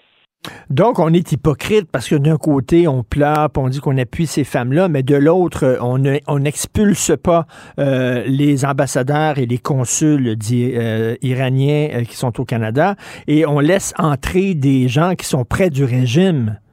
Euh, Absolument, absolument. Ça, c'est connu depuis des années et des années. D'ailleurs, Ahmed Ismailion à Toronto, qui a, qui a perdu sa femme et sa petite fille, là, qui est rendue un leader très inspirant. Ça fait deux ans qu'on travaille fort pour arriver à un but. Mais malheureusement, le Canada, euh, les nouvelles là, de rentrée des, des familles euh, gradées du régime, il faut que nous, on prenne des, euh, des réseaux comme Al Jazeera. Vous comprenez? Alors, comment ça se fait que il y a des journalistes qui sont au courant, il y a des journalistes qui montrent des évidences, puis le Canada, il accepte, il accepte de donner des visas, il accepte de donner la citoyenneté à ces gens-là. Et euh, Madame, euh, Madame Javan, là, le, régime iranien dit on a changé, on a fait des réformes. Par exemple, on a démantelé la police des mœurs. Euh, ben, on n'est pas dupe, là. On sait que c'est totalement faux. C'est un mensonge. Oui, oui, oui, absolument. Il faut jamais croire à ça. D'ailleurs, je tiens vraiment à éclaircir un, mot. On utilise en fait communément le mot réformiste, qui n'est pas correct parce que euh, en fait il y a deux niveaux au niveau euh, euh, euh, en fait euh, dictatorial en Iran. Il y a un niveau qui sont des intégristes, qui sont des ayatollahs comme euh, Khamenei, mais deuxième niveau qui ont été des communistes islamistes qui ont pris en charge la gestion, l'administration pratique de la société après la révolution. Aux autres, ils sont à un niveau beaucoup plus dangereux que les intégristes. Pourquoi? Parce que si dès le début, c'était juste les intégristes qui étaient au pouvoir, ça faisait déjà longtemps, longtemps qu'il y avait, euh, il y avait un grand changement là. Mais quand on fait l'affaire avec les islamo-gauchistes, qui sont des Mhm, gens mhm. des intellectuels, Mhm. qui sont des gens bien, puis d'ailleurs, qui sont partout dans le monde, puis qui essayaient depuis 44 ans de faire une image très correcte de l'État islamiste partout dans le monde. Puis euh, ça, là, si, en fait, s'il y a un danger pour cette révolution-là, c'est ces gens-là. Autant que même ici à Montréal, on voit comment il essaie de contrôler l'image, il essaie de contenir tout pour que ça ne devienne pas euh, un point sans retour en arrière. Ils font ça partout, en Europe aussi, aux États-Unis aussi, même il y a des membres qui sont auprès de, de l'équipe approchée là, de Joe Biden à, à la Mai- Maison Blanche. Fait Oui, c'est une, une gauche, une gauche très complaisante envers les islamistes, euh, ce qu'on appelle des idiots ça. utiles finalement là, du mouvement islamiste, euh, qui le qui, qui qui le critique mais du bout des lèvres et finalement qui l'appuie. Euh, écoutez, c'est une révolution qui est extrêmement importante. Ce qui se passe, c'est de toute Mhm. beauté de voir ces femmes-là courageuses Mhm. enlever leur voile euh, devant ce régime-là et j'espère que on va les aider parce que là on a l'impression qu'on les laisse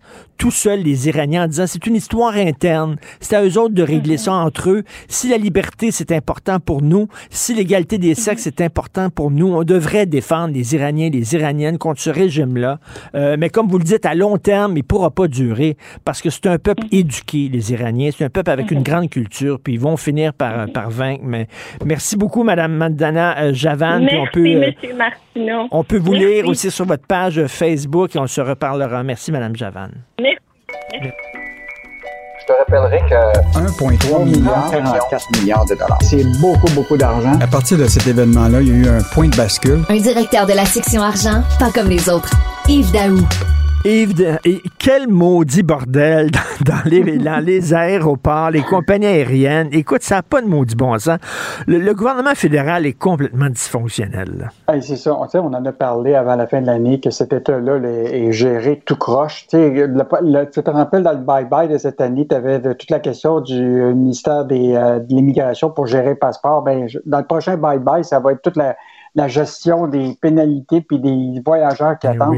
Écoute, l'Office des transports du Canada, là, a- il y a une nouvelle charte des voyageurs qui est en, depuis 2019 et que- qui, normalement, a plus de réglementation, mais l'Office elle-même n'a pas dedans. Écoute, de, juste déjà, là, en l'espace de seulement quelques mois, alors que les plaintes, ils sont- on est rendu à 31 000 plaintes pour annulation retard à l'Office des transports, ils ont donné des pénalités de 66 000 seulement aux compagnies aériennes pour pas avoir respecté la, charte.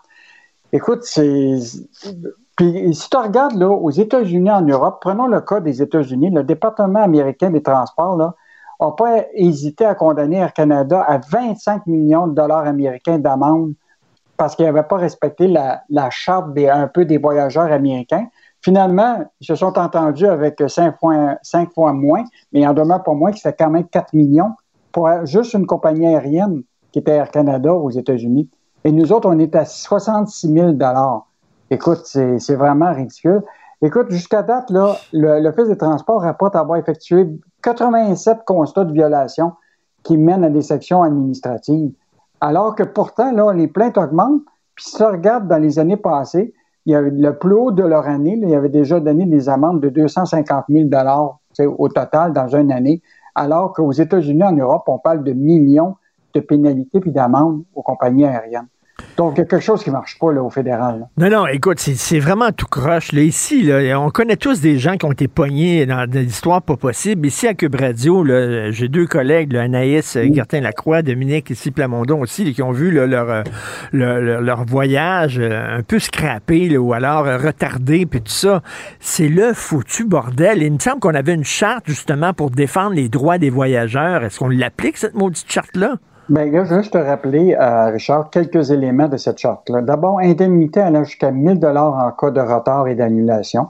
Donc, les compagnies doivent verser des indemnités aux voyageurs en cas de retard ou d'annulation qui leur est attribuable à eux et qui n'est pas lié à la sécurité. Donc, les clients des grandes compagnies aériennes comme Air Canada, WestJet, Sunwing, là, auront le droit à 400 dollars pour un retard de 3 à 6 heures, de 700 dollars pour un retard de 6 à 9, 9 heures, puis de 1000 dollars pour un retard plus long. Fait que ça, c'est dans la charte. Là. Euh, nourriture, si le vol est retardé, annulé, les transporteurs doivent fournir aux passagers de la nourriture, des boissons, du Wi-Fi gratuit euh, et aussi là, de, de l'hébergement dans le cas que c'est plus qu'une journée de retard. La, la compagnie aérienne doit faire ça. Là. Il doit faire des indemnités allant jusqu'à 2400 dollars en cas de surbooking, ce qu'on appelle surréservation. Tu sais que les compagnies font ça. Hein? Ils, ils savent qu'il va y avoir un pourcentage qui va annuler. Fait que là, ils font ce qu'on appelle du sur-réservation. Mais là, si la compagnie est, euh, fait vraiment ça, là, ben, ils ont le droit à des pénalités là, tu sais, qui, pour compenser le voyageur, là, qui peut aller de 900 dollars pour un délai de moins de 6 heures, de 1800 pour un délai de 6 à 9 heures, puis de 2400 pour un, dollar- un, un délai de 9, 9 heures et plus si tu, tu- tu- tu vas être remis sur un autre avion. Mais il faut Écoute, l'appliquer, il faut l'appliquer, cette charte-là. là. C'est bien beau de dire euh, on prévoit des punitions, mais il faut les appliquer. Ah, puis l'autre affaire, c'est qu'on s'entend-tu pour dire que les compagnies aériennes savent naviguer en disant ben c'est pas attribuable aux transporteurs, que c'est lié à la météo, que c'est lié à ci, etc. Mais là, ça prend des enquêtes, ça prend des. Et là, actuellement, écoute, il y a 30 000, 31 000 plaintes là, qui sont en attente. là. Tu penses qu'ils vont résoudre ça dans, la, dans les prochains Oui. trois jours? Ben non, Impossible. c'est le foutu bordel. Puis même pour les passeports, pour les frontières, puis tout ça, le système est vraiment, euh, système de justice, euh, santé- le système est vraiment dysfonctionnel. Euh, écoute, ça va pas bien pour les propriétaires de PME. Là. Je lis ça ce matin, là, euh, David Descoteaux, les trois quarts des propriétaires de PME veulent vendre d'ici 10 ans. Aïe, aïe. Non, ça, ça, c'est vraiment inquiétant. Ben, tu sais que quand même, toutes les, les, les, les- les petites PME au Québec, là, ils ont souffert quand même de la, ce qu'on appelle la, la- évidemment de la, la pandémie, toute la question des problèmes de logistique, tu sais, de, d'avoir des produits un peu partout, puis, euh, puis qu'ils ne pouvaient pas se livrer. Puis là, ils sont un peu fatigués. Mais il faut que je te rappelle là, que euh, la majorité des propriétaires de PME, là, en général, là, leur entreprise, là, c'est leur REER puis leur retraite. Hum, hum. Fait que, comme il y a une grande majorité de ces gens-là qui veulent prendre leur retraite, la seule façon de le faire, c'est de vendre euh, cette, en- cette entreprise-là. Et je veux juste te dire, les HEC ont fait une étude vraiment intéressante, Richard, ça fait même pas euh, deux ans, sur qui étaient ces entreprises familiales-là au Québec. Et c'est vraiment fascinant parce que, écoute, la grande majorité de ces entreprises-là familiales au Québec, au moins 50% ont plus que 51 employés et plus. C'est quand même énorme. Puis, dans la majorité des cas, c'est une deuxième, troisième et quatrième génération, pas la première. Ça veut dire qu'il y a beaucoup de ces entreprises-là là, qui ont la possibilité de transférer ça à leurs enfants, puis à peut-être à d'autres, mais des fois, c'est possi- impossible de transférer à leurs enfants, parce que soit leurs enfants ne peuvent pas, etc. Donc, à la fois, c'est c'est un peu inquiétant, Richard, mais en même temps, c'est peut-être une opportunité pour des gens qui veulent créer leur job, puis ils se disent, ben, peut-être que moi, là, je pourrais peut-être devenir tu sais, un, propriétaire d'une PME. Puis là, il y a de plus en plus de banques qui se spécialisent dans ce qu'on appelle le reprenariat. Ils peuvent aider les entreprises. Par exemple, Desjardins, je te donne un exemple. Actuellement, ils peuvent racheter une partie des actions du propriétaire actuel. Ils restent actionnaires, mais ils s'assurent que les employés à l'interne, par leur salaire, puissent devenir un jour propriétaires, mettons des hauts dirigeants, qui travaillent là depuis 10-15 ans, pour pouvoir financer le rachat, si tu veux, de- du propriétaire actuel.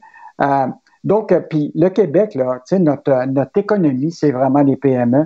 Et ça serait vraiment dramatique qu'on puisse perdre. Parce qu'une fois qu'une entreprise ferme, Richard, là, toute son histoire s'en va. Là. Ben oui. Une entreprise que, mettons, de 10, 20 employés qui se fait 40 ans qu'ils existent, là, s'ils disparaissent, c'est tout leur savoir, c'est tout le know-how. Ils sont souvent établis en région. Euh, Non, puis c'est pas vrai, c'est pas vrai qu'ils vont vendre, puis ils vont partir, ils vont se faire le, le- le- le- le méga le profit, là, puis ils vont Non. en avoir plein les poches. Il y en a peut-être même qui vont vendre à perte, là, on sait jamais, là, tu sais, mais c'est pas, c'est pas des bonnes nouvelles. Et en terminant, euh, on sait que l'inflation, c'est bon pour les grandes pétrolières, c'est bon pour les, les grandes chaînes d'épicerie qui s'en mettent plein les poches, c'est bon pour les banques aussi, ça a l'air. Écoute, c'est fascinant ça.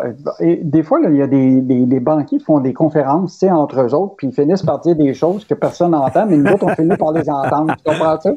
Et euh, on a assisté hier à un appel conférence de, de, de, du banquier euh, de la PD Banque nationale, là, Laurent Ferreira, et il dit clairement là, tu sais, que la hausse des taux a eu un impact énorme sur la rentabilité des banques en 2020 et Hmm. nous allons voir cet impact se poursuivre en 2023. Ben Donc, euh, voyons donc, les autres font de l'argent avec ça.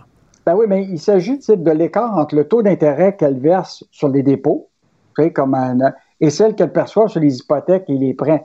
On s'entend-tu pour dire que la marge nette d'intérêt, quand tu vends des hypothèques, tout ça, est beaucoup plus grande. Les revenus d'intérêt là, de la Banque nationale a cru de 12% pour atteindre 2,9 milliards. Euh, puis les profits nets de 14 pour s'élever au- au- à 1,3 milliard lors du dernier trimestre qui a pris fin le 31 octobre. Fait que c'est sûr là, que les banques profitent d'une certaine, euh, de, de- justement, des taux d'intérêt, mais évidemment, ils, ils sont quand même prudents parce qu'ils ils doivent prévoir des provisions dans le cas où ce que des gens se retrouvent dans des situations où ce que ils sont pas capables de payer les, les prêts hypothécaires à taux variable. là. Mais euh, le, le- le PDG a dit hier qu'ils sont très actifs à ouvrir le dialogue avec les, les- les- les propriétaires de maisons qui sont pas capables de payer. Ils voient pas de catastrophe actuellement. Donc, c'est quand même un élément positif. là, sais, euh, euh, ce que quand même, ça vient quand même d'un banquier, mais, mais il en demeure pas Mais- moins que euh, c'est c'est quand même euh, drôle de. de- Ben oui, de voir. Ben écoute, hein, le malheur des uns fait le bonheur des autres. Fait que l'inflation, on trouve ça dur, mais il y en a qui passent à la caisse puis qui sont bien contents. D'ailleurs, on voit la photo de M. Ferreira dans le journal avec un beau gros sourire. Merci Yves Daou. Salut à demain. Salut. Pendant que votre attention est centrée sur vos urgences du matin, vos réunions d'affaires du midi, votre retour à la maison ou votre emploi du soir, celle de Desjardins Entreprises est centrée sur plus de 400 000 entreprises à toute heure du jour. Grâce à notre connaissance des secteurs d'activité et à notre accompagnement spécialisé, nous aidons les entrepreneurs à relever chaque défi pour qu'ils puissent rester centrés sur ce qui compte, le développement de leur entreprise. qu'en immobilier, pour être à son affaire, suivez les conseils de nos experts. Via Capital, les courtiers immobiliers qu'on aime référer. Bonne écoute. Vous vous demandez si les plantes ressentent de la douleur? Ou encore, comment est-ce que les daltoniens voient le monde? Le balado en cinq minutes est pour vous.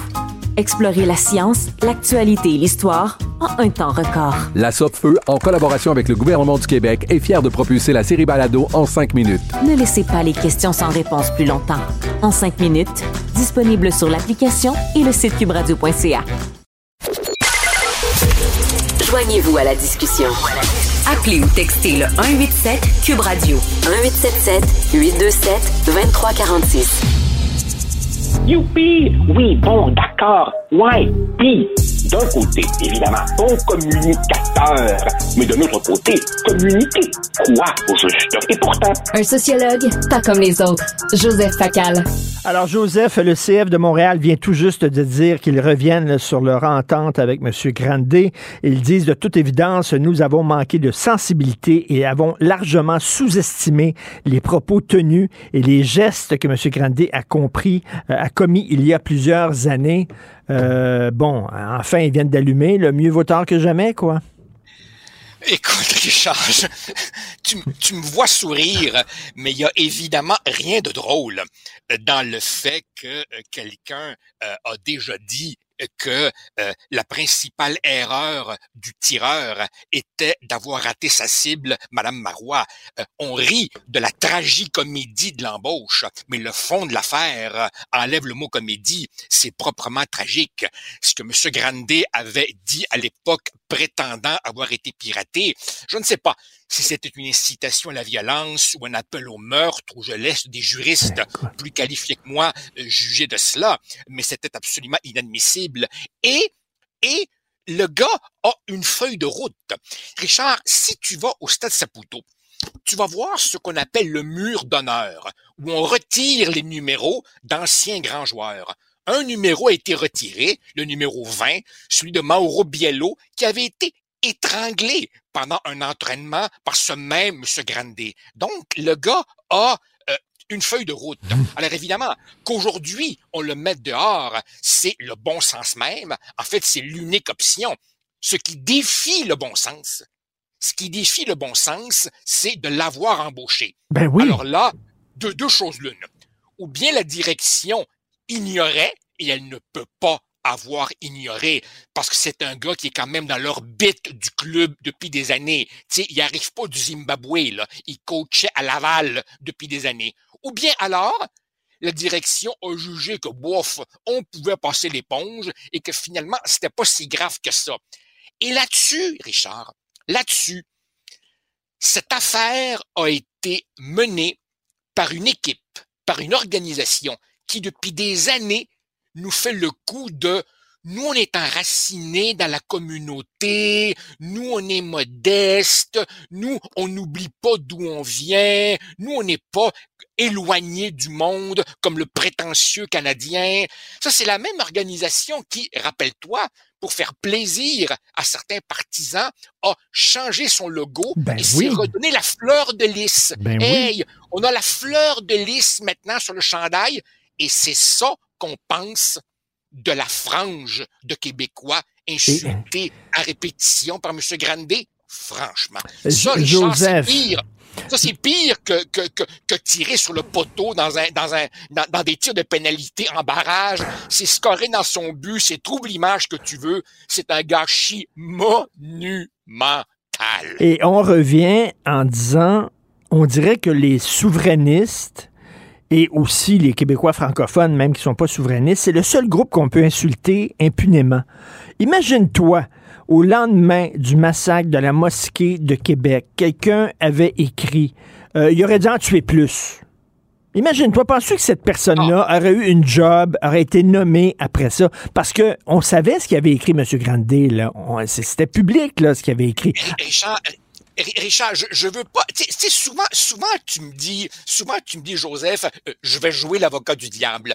Permets-moi cette fois-ci de faire du judo et dire que je joue l'avocat du diable. OK. Dans ta chronique de ce matin, tu dis, au fond, on a les dirigeants qu'on mérite.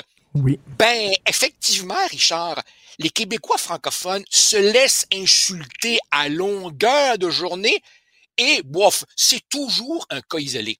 Tu as remarqué, c'est toujours un gars qui a manqué de jugement. Mais dans le fond, il nous aime, c'est pas du mauvais monde. C'est nous qui endurons. C'est nous qui supportons ça. Tu sais, je me rappelle une fois, quand j'étais jeune, Pierre Bourgault disait, il y a des Québécois, là, qui ont tellement intériorisé le fait de recevoir des coups de pied dans le cul, que sans leur ration quotidienne de coups de pied le cul, ils peuvent pas vivre. On a besoin de ça. Écoute, je te dis, il y a chez une frange de notre peuple, appelle ça du masochisme, appelle ça une pulsion de mort. Il y a certains, chez certains des nôtres, une capacité à se faire insulter sans réagir qui est absolument stupéfiante. On passe l'éponge jusqu'à la prochaine fois. Tu as tout à fait raison. La bonne nouvelle là-dedans, euh, Joseph, c'est que euh, tout parti politique confondu, hein, les gens se sont indignés. En particulier, euh, Madame Risky, qui a écrit, Marois Risky, qui a écrit, rappelons-le que c'est un gouvernement péquiste qui a financièrement aidé le CF. Ah oui, tout à fait. Madame Risky a fait une, sortie tout à fait euh, louable, honorable, comme il convient à un une députée qui, dans des moments comme ceux-là, laisse complètement de côté euh, la, la, partisanerie. Écoute, il va falloir à un moment donné qu'un vrai journaliste d'enquête, ce que je ne suis pas, nous dise quel a été le processus à l'interne qui a conduit à l'embauche de ce gars-là? Qui a pris la décision? Hmm. On sait que c'est une organisation où M. Saputo lui-même emmène large au nom de c'est moi qui les paye, c'est moi qui décide. À chaque fin de saison, un peu mi-cher, mi-poisson, il congédie euh, tous ceux qui font pas son affaire. On a vu à de nombreuses reprises des gens dont les départs ne se sont pas faits dans de belles circonstances. Nacho Piatti, Wilfried Nancy. C'est une équipe dont je me demande à l'interne, ça se passe comment? Et quand on fait, quand on prend une décision aussi aberrante que celle-là, moi, je voudrais savoir qui sont les personnes en autorité qui ont eu la brillante idée de dire, tiens, coach de l'équipe école, j'ai un nom en tête, Sandro Grande, il ferait une bonne job. Et je répète, c'est pas un gars qui vient de l'Ukraine ou du Congo dont on va découvrir que dans le CV, il y a des squelettes dans le placard. Non, non, c'est un gars qui est dans l'orbite du soccer montréalais et québécois depuis, depuis des années maintenant. On ne pouvait pas ne pas savoir. Et malgré ça, on l'embauche. Moi, j'aimerais vraiment qu'on m'explique et enlève souverainiste et dans son message, il remplace ça par n'importe quel autre groupe, femmes, gays, trans, euh, musulmans, arabes, noirs, jamais, jamais on aurait eu l'idée d'embaucher un gars qui aurait écrit ça. Mais souverainiste québécois, bof.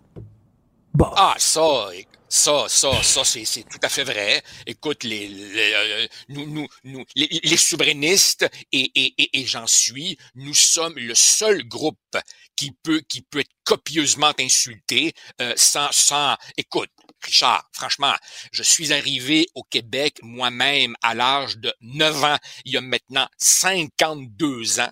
52 ans et je reçois encore de temps en temps, euh, occasionnellement, des courriels euh, avec des insultes pas possibles parce que je suis supposément un briseur de pays euh, au nom de mes, de mes convictions. Non, non, effectivement, les, les, les, souverainistes et par extension, d'ailleurs, beaucoup de Québécois francophones, nous, évidemment, il faut qu'on fasse le dos rond et nous, il faut qu'on supporte ce qui serait inacceptable, chez, chez, n'importe quel autre euh, groupe dans, dans, la société. Joseph, tu as écrit plusieurs euh, textes récemment qui portent sur l'éducation que j'ai tous trouvé euh, extrêmement importants, intéressants. Le, le, la barre, on ne cesse de baisser la barre, tu en parles souvent, on n'est pas assez rigoureux, etc. Tu as vu, il y a une école qui se vante maintenant, il n'y aura plus de notes.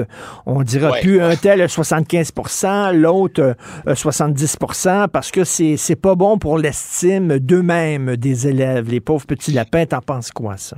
Écoute, Richard, c'est vrai, c'est vrai que les profs au primaire et au secondaire passent beaucoup de temps à remplir des grilles d'évaluation. C'est vrai. Ça pourrait peut-être être simplifié et revu.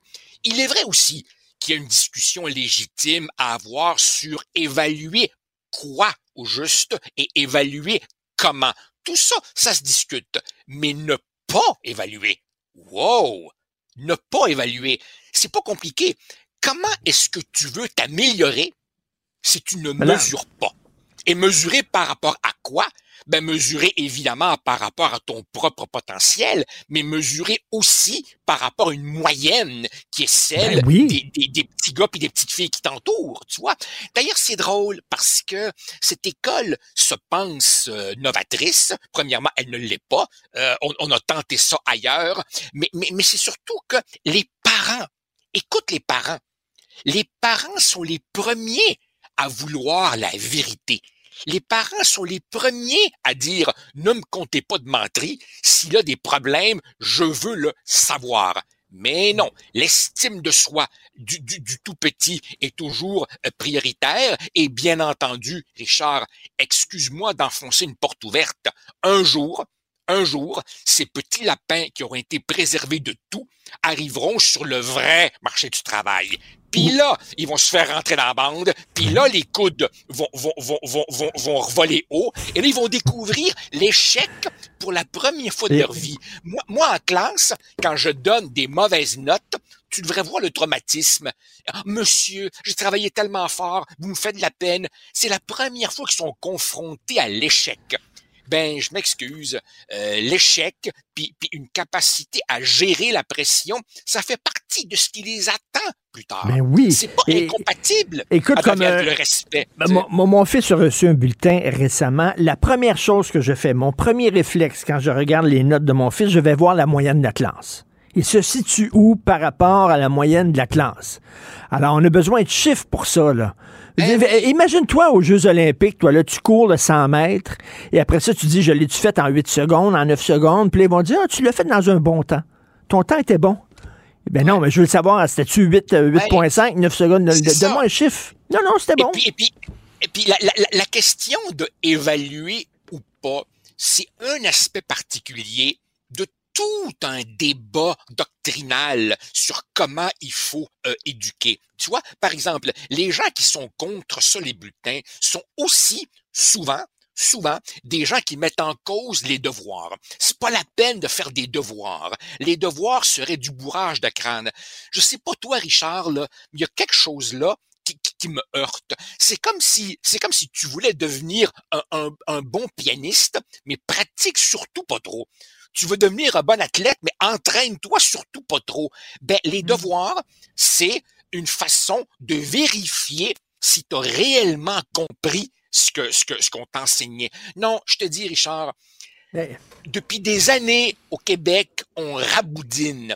Le temps du raboudinage est terminé. Il faut tout remettre à plat. Et comme je l'ai écrit récemment, ça fait plus de 20 ans qu'on n'a pas fait une réflexion globale sur l'éducation au Québec, notamment parce que, qu'est-ce que tu veux, on a eu 16 ministres en 20 ans et les pauvres ministres, qu'est-ce que tu veux, là-dessus je les blâme pas, sont pris Mais- avec des problèmes de ventilation, de toiture qui coule, de pénurie de profs, et pendant ce temps-là, le vrai contenu, le Mais Jo- Joseph, tout est dans tout, comme j'écris aujourd'hui. Je vais pas me citer, mais tu sais, les gens lisent moins, ils passent plus de plus, plus en plus de temps à regarder des vidéos niaiseuses sur leur sel. euh, Les, les- des influenceurs qui vendent leurs pets sont millionnaires. euh, euh, L'ignorance est partout. euh, dire, tout est dans tout. On a un système d'éducation qui ressemble à notre culture en général. Qu'est-ce que je te dis? Je sais, Richard, j'ai- plusieurs amis qui sont profs au cégep et qui me disent, quand j'ai commencé ma carrière au cégep, j'avais cru comprendre que mon rôle, c'était de faire du pré-universitaire, préparer du cours général à l'université. Ils me disent, non, je fais du secondaire 6 en réalité. Et bien entendu, les profs, voyant les problèmes, euh, font, font ce qu'ils appellent des mises à niveau, des mesures d'accompagnement. En langage codé, la mise à niveau, c'est quoi? C'est consacrer le cégep à revoir ce qui aurait dû être vu en secondaire 5, Ben oui. secondaire 4. Et comme évidemment, on repousse toujours vers l'avant, ben, tu retrouves ça à l'université. Tu as vu l'autre jour, j'ai écrit une chronique dans laquelle je citais tout simplement des extraits de travaux d'étudiants. Ben, j'ai incroyable. C'est, eh, mais je non, non, mais je pensais que tu, je pensais que tu inventais ça. là. C'est Non, non, non, incroyable. à l'université. non. Eh oui, ben, ben c'est c'est c'est c'est c'est c'est Guy Nantel va à l'université. Je ne fais que citer, je ne fais que citer. Et, et d'ailleurs, j'ai un chum, j'ai un chum qui qui lui est prof à l'université d'Ottawa. Il vient de prendre sa retraite et qui me dit, j'ai lu avec amusement ta chronique. Il dit, permets-moi de te faire part de mon bêtisier à moi. Et lui, il m'a donné les perles que lui aussi a colligées pendant des années. Je t'enverrai ça dans un courriel privé. C'est de la démence, Richard. Et ils sont rendus à l'université. Ils sont rendus Et comme dit, l'université. on va terminer là-dessus. Comme tu as dit, tu as écrit une chronique très importante. Tu dis, c'est peut-être pas tout le monde qui peut être à l'université. ça. prend ça. certaines capacités intellectuelles. À un moment donné, l'université, Ah. c'est l'élite. Oh, mon Dieu, je vais dire l'élite. Mais tu, mais, mais tu ferais de la pépène à leur estime de soi en leur disant trouve-toi donc un métier manuel. Et après ça, bien entendu, essaie de trouver un plombier, essaie de trouver un bricoleur. Après, on, on, on- on nous parle de pénurie de main-d'œuvre après ça. Là. Non, franchement, là. franchement, là. c'est- Non, non, écoute, t'écris d'excellentes chroniques ces temps-ci. T'es sur une lancée incroyable. Merci beaucoup, Joseph. Salut. Merci, Richard. Hey, on débute 2023. Oui, très Merci, fort. bye. Merci, bye. Pendant que votre attention est centrée sur vos urgences du matin, vos réunions d'affaires du midi, votre retour à la maison ou votre emploi du soir, celle de Desjardins Entreprises est centrée sur plus de 400 000 entreprises à toute heure du jour. Grâce à notre connaissance des secteurs d'activité et à notre accompagnement spécialisé, nous aidons les entrepreneurs à relever chaque défi pour qu'ils puissent rester centrés sur ce qui compte, le développement de leur entreprise. Parce qu'en immobilier, pour être à son affaire, suivez les conseils de nos experts. Via Capital, les courtiers immobiliers qu'on aime référer. Bonne écoute. Vous vous demandez si les plantes ressentent de la douleur? Ou encore, comment est-ce que les daltoniens voient le monde? Le balado en cinq minutes est pour vous. Explorez la science, l'actualité et l'histoire en un temps record. La Feu, en collaboration avec le gouvernement du Québec, est fière de propulser la série Balado en cinq minutes. Ne laissez pas les questions sans réponse plus longtemps. En cinq minutes, disponible sur l'application et le site cubradio.ca. Richard Martineau. Les commentaires haineux freinent certains animateurs. Martineau s'en régale. Hum, hum, hum.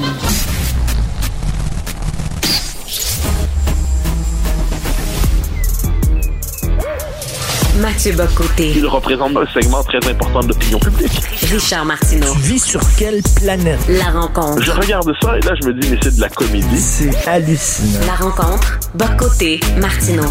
Bon, ben finalement, face à la vague d'indignation, euh, Mathieu, le CF de Montréal vient d'annoncer là, qu'ils reviennent sur la décision d'embaucher euh, M. Grandet.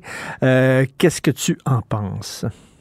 Ah ben mon Dieu, alors là, tu, tu, tu, tu m'apprends, moi j'étais sur la, la, dernière nouvelle, je pense que c'était la chose à faire. C'était la chose à faire. Alors Dieu sait que je ne suis pas favorable au, à la peine de mort professionnelle et sociale. Dieu sait que je suis, euh, je crois que c'est... euh, il faut, il faut accepter l'idée que des gens disent des conneries, puis à un moment donné, on peut les... euh, les réintégrer dans la société. À un moment donné, on ne peut pas être éternellement prisonnier de déclarations faites dans des moments d'ivresse ou de conneries. Cela dit, cela dit, ce qu'avait dit le monsieur en question, c'était tel, c'est-à-dire il avait souhaité l'assassinat. Ben oui, tout à quel moment on, banalise Il avait souhaité l'assassinat de Pauline Marois. J'ajoute, j'ajoute qu'il avait aussi souhaité, euh, il avait traité les, les, les souverainistes québécois de gros colons, hein, de, de hillbillies. Là, je pense qu'on peut traduire ça par gros colons pas de classe. Euh, imaginons qu'il ait dit quelque chose comme je souhaite l'assassinat de Barack Obama. Et par ailleurs, euh, les gens de telle ou telle communauté issue de l'immigration sont des, là, imagine les colibets qu'on peut, qu'on peut lancer. Est-ce qu'on aurait même pensé un instant à l'embaucher? On Est-ce qu'on aurait envisagé la chose? Non. On n'aurait pas envisagé. On n'aurait même pas couru devant le scandale. On se serait dit, c'était tellement inimaginable qu'on ne le proposera jamais. Or, qu'est-ce qu'on voit ici? Eh bien, il y a eu une, une forme de... C'est même pas une bravade. c'est-à-dire, On s'est dit, ça va vite passer. On a insulté que les Québécois. On a souhaité la mort que de Pauline Marois. Ça ne devrait pas être trop grave.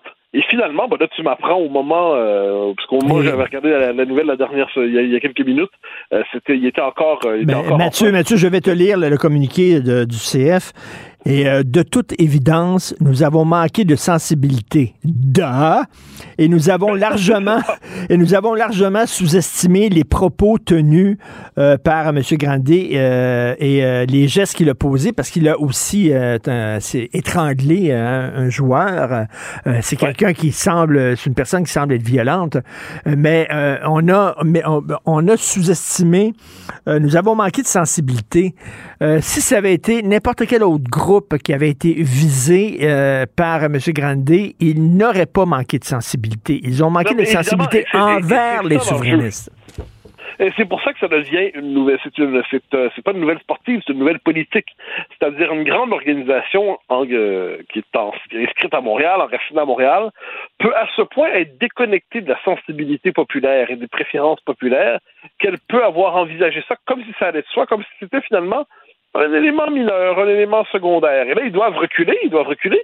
Et là, ils vont faire passer en plus les, euh, les, les Québécois, les nationalistes québécois pour des intolérants qui sont incapables de pardon et tout ça. Mais quand on avait lu les excuses euh, du Sandro en question, eh bien, ces excuses, en plus, étaient tout à fait tarabiscotées. hein. On n'était pas devant de franches excuses du genre « je m'excuse d'avoir souhaité l'assassinat et le meurtre de Pauline Marois ». On était euh, j'ai eu des propos un peu trop élevés, euh, un peu trop euh, un peu trop rugueux il y a des années. Ça, manquait terriblement de substance. Et, de ce point de vue, donc, le fait que le, le- l'impact, pas- l'impact qui ont changé de nom, le FC Montréal décide de se de, retirer cette candidature, c'est très bien, mais il n'en demeure pas moins que son équipe de direction a d'abord cru que c'était une idée qui allait de soi. Et ça en dit beaucoup, je pense, sur la déconnexion les élites montréalaises et, euh, et une partie des élites montréalaises et la, et la population québécoise au grand complet. Il y a certaines personnes, certains euh, auditeurs qui euh, ont fait un parallèle avec les propos qu'avait tenus, euh, euh, euh, voyons, euh, la, la voix, monsieur Lavoie à, à, à l'ajoute là, en disant, Lavoie. là, Luc Lavoie, là, que il allait à la chasse aux souverainistes. Mais écoute, selon moi, c'est pas parce que je veux défendre Luc Lavoie, absolument pas. C'est des propos qui étaient condamnables. Puis d'ailleurs, on l'avait mis de côté pendant quelques semaines de la joute. Euh, mais euh, c'était pas là. C'était pas au lendemain d'un attentat et euh, c'était pas, euh, il visait pas mais vraiment. On aurait dû tuer Pauline Marois. C'est pas la même, Non, non, la non, même surtout, moi, chose. moi, je, me- je me rappelle à l'époque, Dieu sait que j'ai mes désaccords avec Luc Lavoie, là, je les, je les, je les accumule, euh, puis on n'en manque pas, mais j'avais écrit un papier en disant que Luc Lavoie, c'était une blague. Alors regarde, c'est une blague de merde, c'est une blague à deux balles, c'est une blague absolument imbécile, mais c'était une blague. Et euh, il faut savoir distinguer entre d'un côté la hargne euh, meurtrière de celui qui dit euh, ben la prochaine fois on te manquera pas, et de l'autre côté, le gars qui fait une joke de mon oncle, je m'emmener euh, pour ça. Puis je, je dis ça tout en tout en notant les, les désaccords accumulés avec Luc Lavoie, qui est un qui est un homme de qualité par ailleurs, avec qui on peut être en désaccord sur à peu près tout. Mais euh, mais il y avait là-dessus, il avait déconné, mais sur le mode, genre il avait fait une mauvaise blague. Et il faut savoir, si on fait preuve d'un peu de discernement dans la vie, distinguer entre une mauvaise blague et puis une déclaration haineuse. Et de ce point de vue, c'est pour ça qu'il faut pas mettre tout ça dans la même catégorie. Euh, D'ailleurs, euh, Luc Lavoie s'en était repenti sincèrement. J'ai eu l'occasion de débattre souvent avec lui depuis. C'est euh, c'est comme si c'est un débatteur rugueux. Je pense que sa conception du nationalisme québécois est absolument lunaire, mais on n'est pas du tout, du tout dans la même nature de propos. Et je pense que c'est la moitié faire preuve d'honnêteté que de distinguer entre une mauvaise blague et puis une déclaration haineuse. Euh, tout à fait. Et euh, écoute, Pierre Falardeau disait si vous vous couchez comme une carpette, ne vous surprenez pas que les gens s'essuient les pieds sur vous. Hein? Puis à un moment donné, il faut aussi se faire respecter. Puis si justement, c'est ce que Joseph Facal me disait tantôt, si maintenant euh, on n'a même pas, on n'hésite même pas deux secondes avant de donner un emploi à un gars qui a tenu ces propos-là sur les souverainistes du Québec, c'est peut-être parce que justement, oh, de toute façon, ils disent rien. Ils se laissent, on peut leur donner Exactement, le- le- plein de coups dans le cul, puis ils se fâcheront pas. Exact- Exactement. Ça veut dire, on considère globalement que les Québécois sont des espèces de, de petites bêtes inoffensives qui peuvent un peu japper, mais en dernière instance, ça ne changera rien. Mais, mais je le redis, Même l'appel au meurtre, c'est ça qui me fascine quand même. imaginons, là, moi, je, donne le droit aux gens de pas aimer, je sais pas, ce qu'ils veulent. Là. Là-dessus, je, je, suis, je suis un libéral très à l'ancienne. Pour moi, la liberté d'expression est maximale. Euh, quelqu'un a le droit de pas aimer une communauté. Je trouve ça idiot de pas aimer une communauté. Je trouve ça imbécile de pas aimer une communauté. Mais s'il est comme ça, ben, regarde, à un moment donné, on peut pas mettre les imbéciles en prison. Mais là, euh, et puis j'applique ça, mais Manu, genre, si c'était contenté, si c'était contenté de dire les souverainistes, c'est des gros losers, s'il avait fait une forme de, de Sugar Sammy de lui-même sans l'humour, bon, regarde, ça, ça j'aurais trouvé ça euh, détestable, mais, euh, mais je me serais dit, bon, regarde, à un moment donné, l'homme a dit des conneries. Mais l'appel au meurtre, l'appel au meurtre, c'est quand même autre chose. Un appel au meurtre, c'est un peu différent. C'est quand même qualitativement différent. Et et cette espèce de distinction-là me semble celle qui était importante dans tout cela. Donc, puis encore une fois, encore une fois, dire, on peut s'excuser d'avoir insulté toute une partie de la population, mais c'est quoi les, vraies excuses? Il doit les faire d'abord à Pauline Marois. Je m'excuse d'avoir souhaité votre assassinat. Ensuite, il peut s'excuser à tous ceux qui ont voté pour elle. Puis vu qu'on est en démocratie, il peut même s'excuser à tous ceux qui n'ont pas voté pour elle, mais qui l'ont eu comme premier ministre aussi mais, mais, mais, bon, encore une fois, bon, il n'est plus dans le jeu, donc on s'en réjouira, mais ça ne vient pas régler le dossier du, du club de soccer de Montréal, qui, euh, qui, en la matière, lui, en quand même doit expliquer pourquoi il a considéré que c'était pourquoi ben il a fait preuve d'une telle insensibilité pour reprendre la formule utilisée. Tout à fait. Non, non, on va en parler beaucoup. En tout cas, la bonne nouvelle, c'est qu'il y a eu une vague d'indignation hein, qui dépassait tous les partis. Merci beaucoup, Mathieu. On se reparle demain. Mathieu Boccoté. Bye bye. Salut. Pour une écoute en tout temps, ce commentaire de Mathieu Boccoté est maintenant disponible sur l'application Cube ou en ligne au cube.ca. Tout comme sa série Les idées mènent le monde, un balado qui met en lumière, à travers le travail des intellectuels, les grands enjeux de notre société. Cube Radio. Savoir et comprendre l'actualité. Alexandre Morand-Villouellette.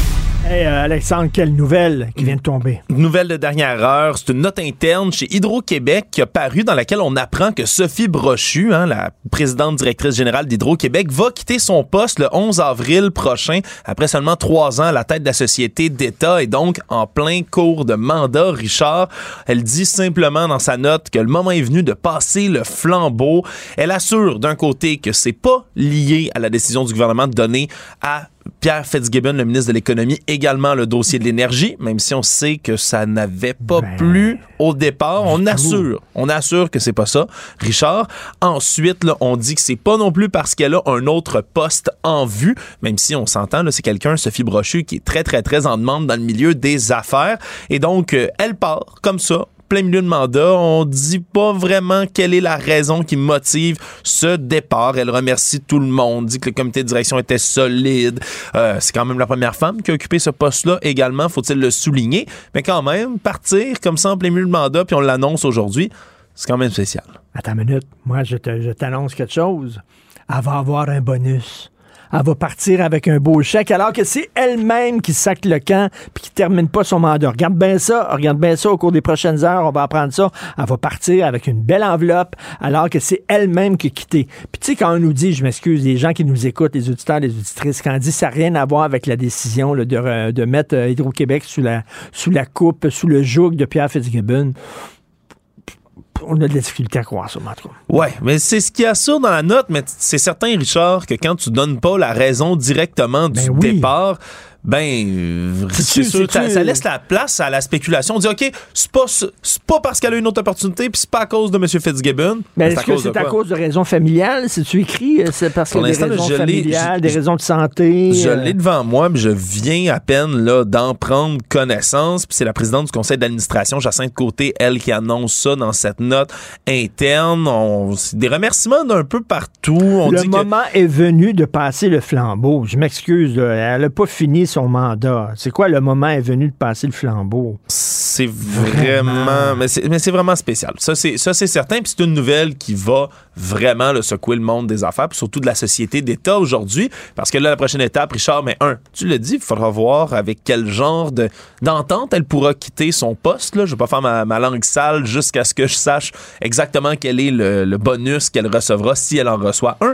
Mais par la suite, c'est de savoir, Richard, mais qui qui va remplacer Sophie Ben, Brochu ça. parce qu'elle était excessivement qualifiée, là, cette femme. Donc, on, c'est quand même des gros souliers à remplir, Alors, surtout avec un départ fracassant comme ça, c'est spécial. La nomination euh, du ou de la PDG d'Hydro-Québec fait l'objet d'une décision du Conseil des ministres. Donc, euh, le Conseil des ministres va se pencher là-dessus. C'est eux autres qui vont décider euh, qui va remplacer Sophie Brochu. Et surtout qui va travailler avec Pierre Fitzgibbon. Ben, c'est ça. Et les gens, ce qu'ils se disent, c'est que M. Fitzgibbon a eu la peau de Sophie Brochu. Parce que, tu sais, c'était pas invité au même party, les deux, là, on s'entend, là. Pourtant, lorsqu'il y a eu là, quand même la nomination de M. Fitzgibbon à l'énergie, on se souviendra, là, il y avait eu cette espèce d'échange de tweets très sympathique là, entre M. Fitzgibbon et Mme Brochu. Je me souviens plus exactement comment ça sonnait, mais c'était quelque chose comme le courant passe entre nous, haha. C'était comme des blagues de un peu d'hydroélectricité, d'électricité en général. Ça avait, on dirait que ça avait enterré l'âge de guerre momentanément. Après ça, on n'a pas eu vraiment de disons d'occasion de les voir non plus là interagir l'un avec l'autre et faut on- on- évidemment ça laisse place à la spéculation ce départ comme ça quand tu donnes pas de raison tu dis on vous assure que c'est pas ça mais permettez-nous quand même de soulever quelques doutes Ben oui, tout à fait. Merci beaucoup, Alexandre Salut. Morinville Wallet. Merci. Pendant que votre attention est centrée sur cette voix qui vous parle ici, ou encore là, tout près ici, très loin là-bas, Celle de Desjardins Entreprises est centrée sur plus de 400 000 entreprises partout autour de vous. Depuis plus de 120 ans, nos équipes dédiées accompagnent les entrepreneurs d'ici à chaque étape pour qu'ils puissent rester centrés sur ce qui compte, la croissance de leur entreprise. Parce qu'en immobilier, pour être à son affaire, suivez les conseils de nos experts. Via Capital, les courtiers immobiliers qu'on aime référer. Bonne écoute. Vous vous demandez si les plantes ressentent de la douleur? Ou encore, comment est-ce que les daltoniens voient le monde? Le balado en cinq minutes est pour vous. Explorez la science, l'actualité et l'histoire en un temps record. La Feu, en collaboration avec le gouvernement du Québec, est fière de propulser la série Balado en cinq minutes. Ne laissez pas les questions sans réponse plus longtemps. En cinq minutes, disponible sur l'application et le site cubradio.ca. Martino. Le cauchemar de tous les woke. Alors, on le sait, le système de santé est engorgé depuis des années, mais là, bon, euh, c'est encore euh, pire que jamais à cause des hospitalisations de personnes qui ont la COVID. Et là, à Grenby, le système est tellement engorgé qu'ils doivent transférer des patients à Trois-Rivières. OK, ça, aller-retour, Granby, Trois-Rivières, je sais pas, c'est 4h30, 5h. Ça, ça veut dire qu'il y a des ambulances qui partent avec des ambulanciers qui, pendant 5 heures, sont pas disponibles pour les problèmes qu'il y a à Granby parce qu'ils sont sur la route pour aller transférer des patients à Trois-Rivières. Ça n'a juste pas de maudit bon sens. On va en parler à M. Jean Papineau, président du syndicat de la Fraternité des travailleurs et travailleuses du préhospitalier du Québec, section Granby. Bonjour, M. Papineau. Oui, bonjour, M. Martineau. Ben, c'est à peu près ça. là. C'est quoi? C'est euh, 4h30, 5h. euh, là, vous perdez les ambulances puis les ambulanciers qui sont partis tra- transférer des patients à Trois-Rivières. Euh, oui, effectivement, mais ça, ça, M. Martineau, je vais juste vous dire que c'est, c'est une nouvelle qui a été quand même. euh, ça, ça a été effectué là, au, printemps dernier. Là. OK. On est, on est dans d'autres choses présentement. Il manque quand même, ça n'empêche pas qu'il manque quand même de ressources. Là. Euh, on vit pas mal plus sur euh, la pression des urgences présentement puis des, des manques de ressources. Là. Mais non, mais là, ben, ça, c'est partout. euh, c'est, pas seulement Granby, c'est partout au Québec. Là. Non, eff- effectivement. Ce qui est arrivé pour ce qui est de la situation que vous parliez, à l'époque, c'était au début de la pandémie, là, on savait plus où mettre les, places, les patients qui étaient atteints de la COVID, donc ça, ça faisait des effets dominos au niveau des hôpitaux. Fait qu'il y avait des surcharges, puis à un, moment donné, bien, on fait quoi? Bon, on transfère ça dans les autres, dans d'autres centres.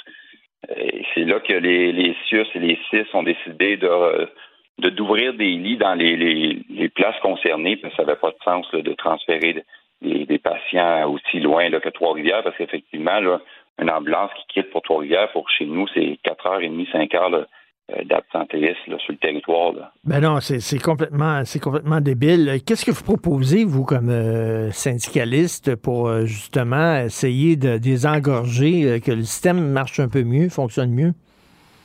Ben moi, depuis 2016, j'ai décidé de m'impliquer là pour essayer de, dans mon réseau pour essayer de, de trouver des, des solutions. Puis euh, je vous cacherai pas que souvent les solutions, euh, c'est les gens de terrain qui, qui ont la, la possibilité de trouver des, des, solutions abordables et applicables au terrain.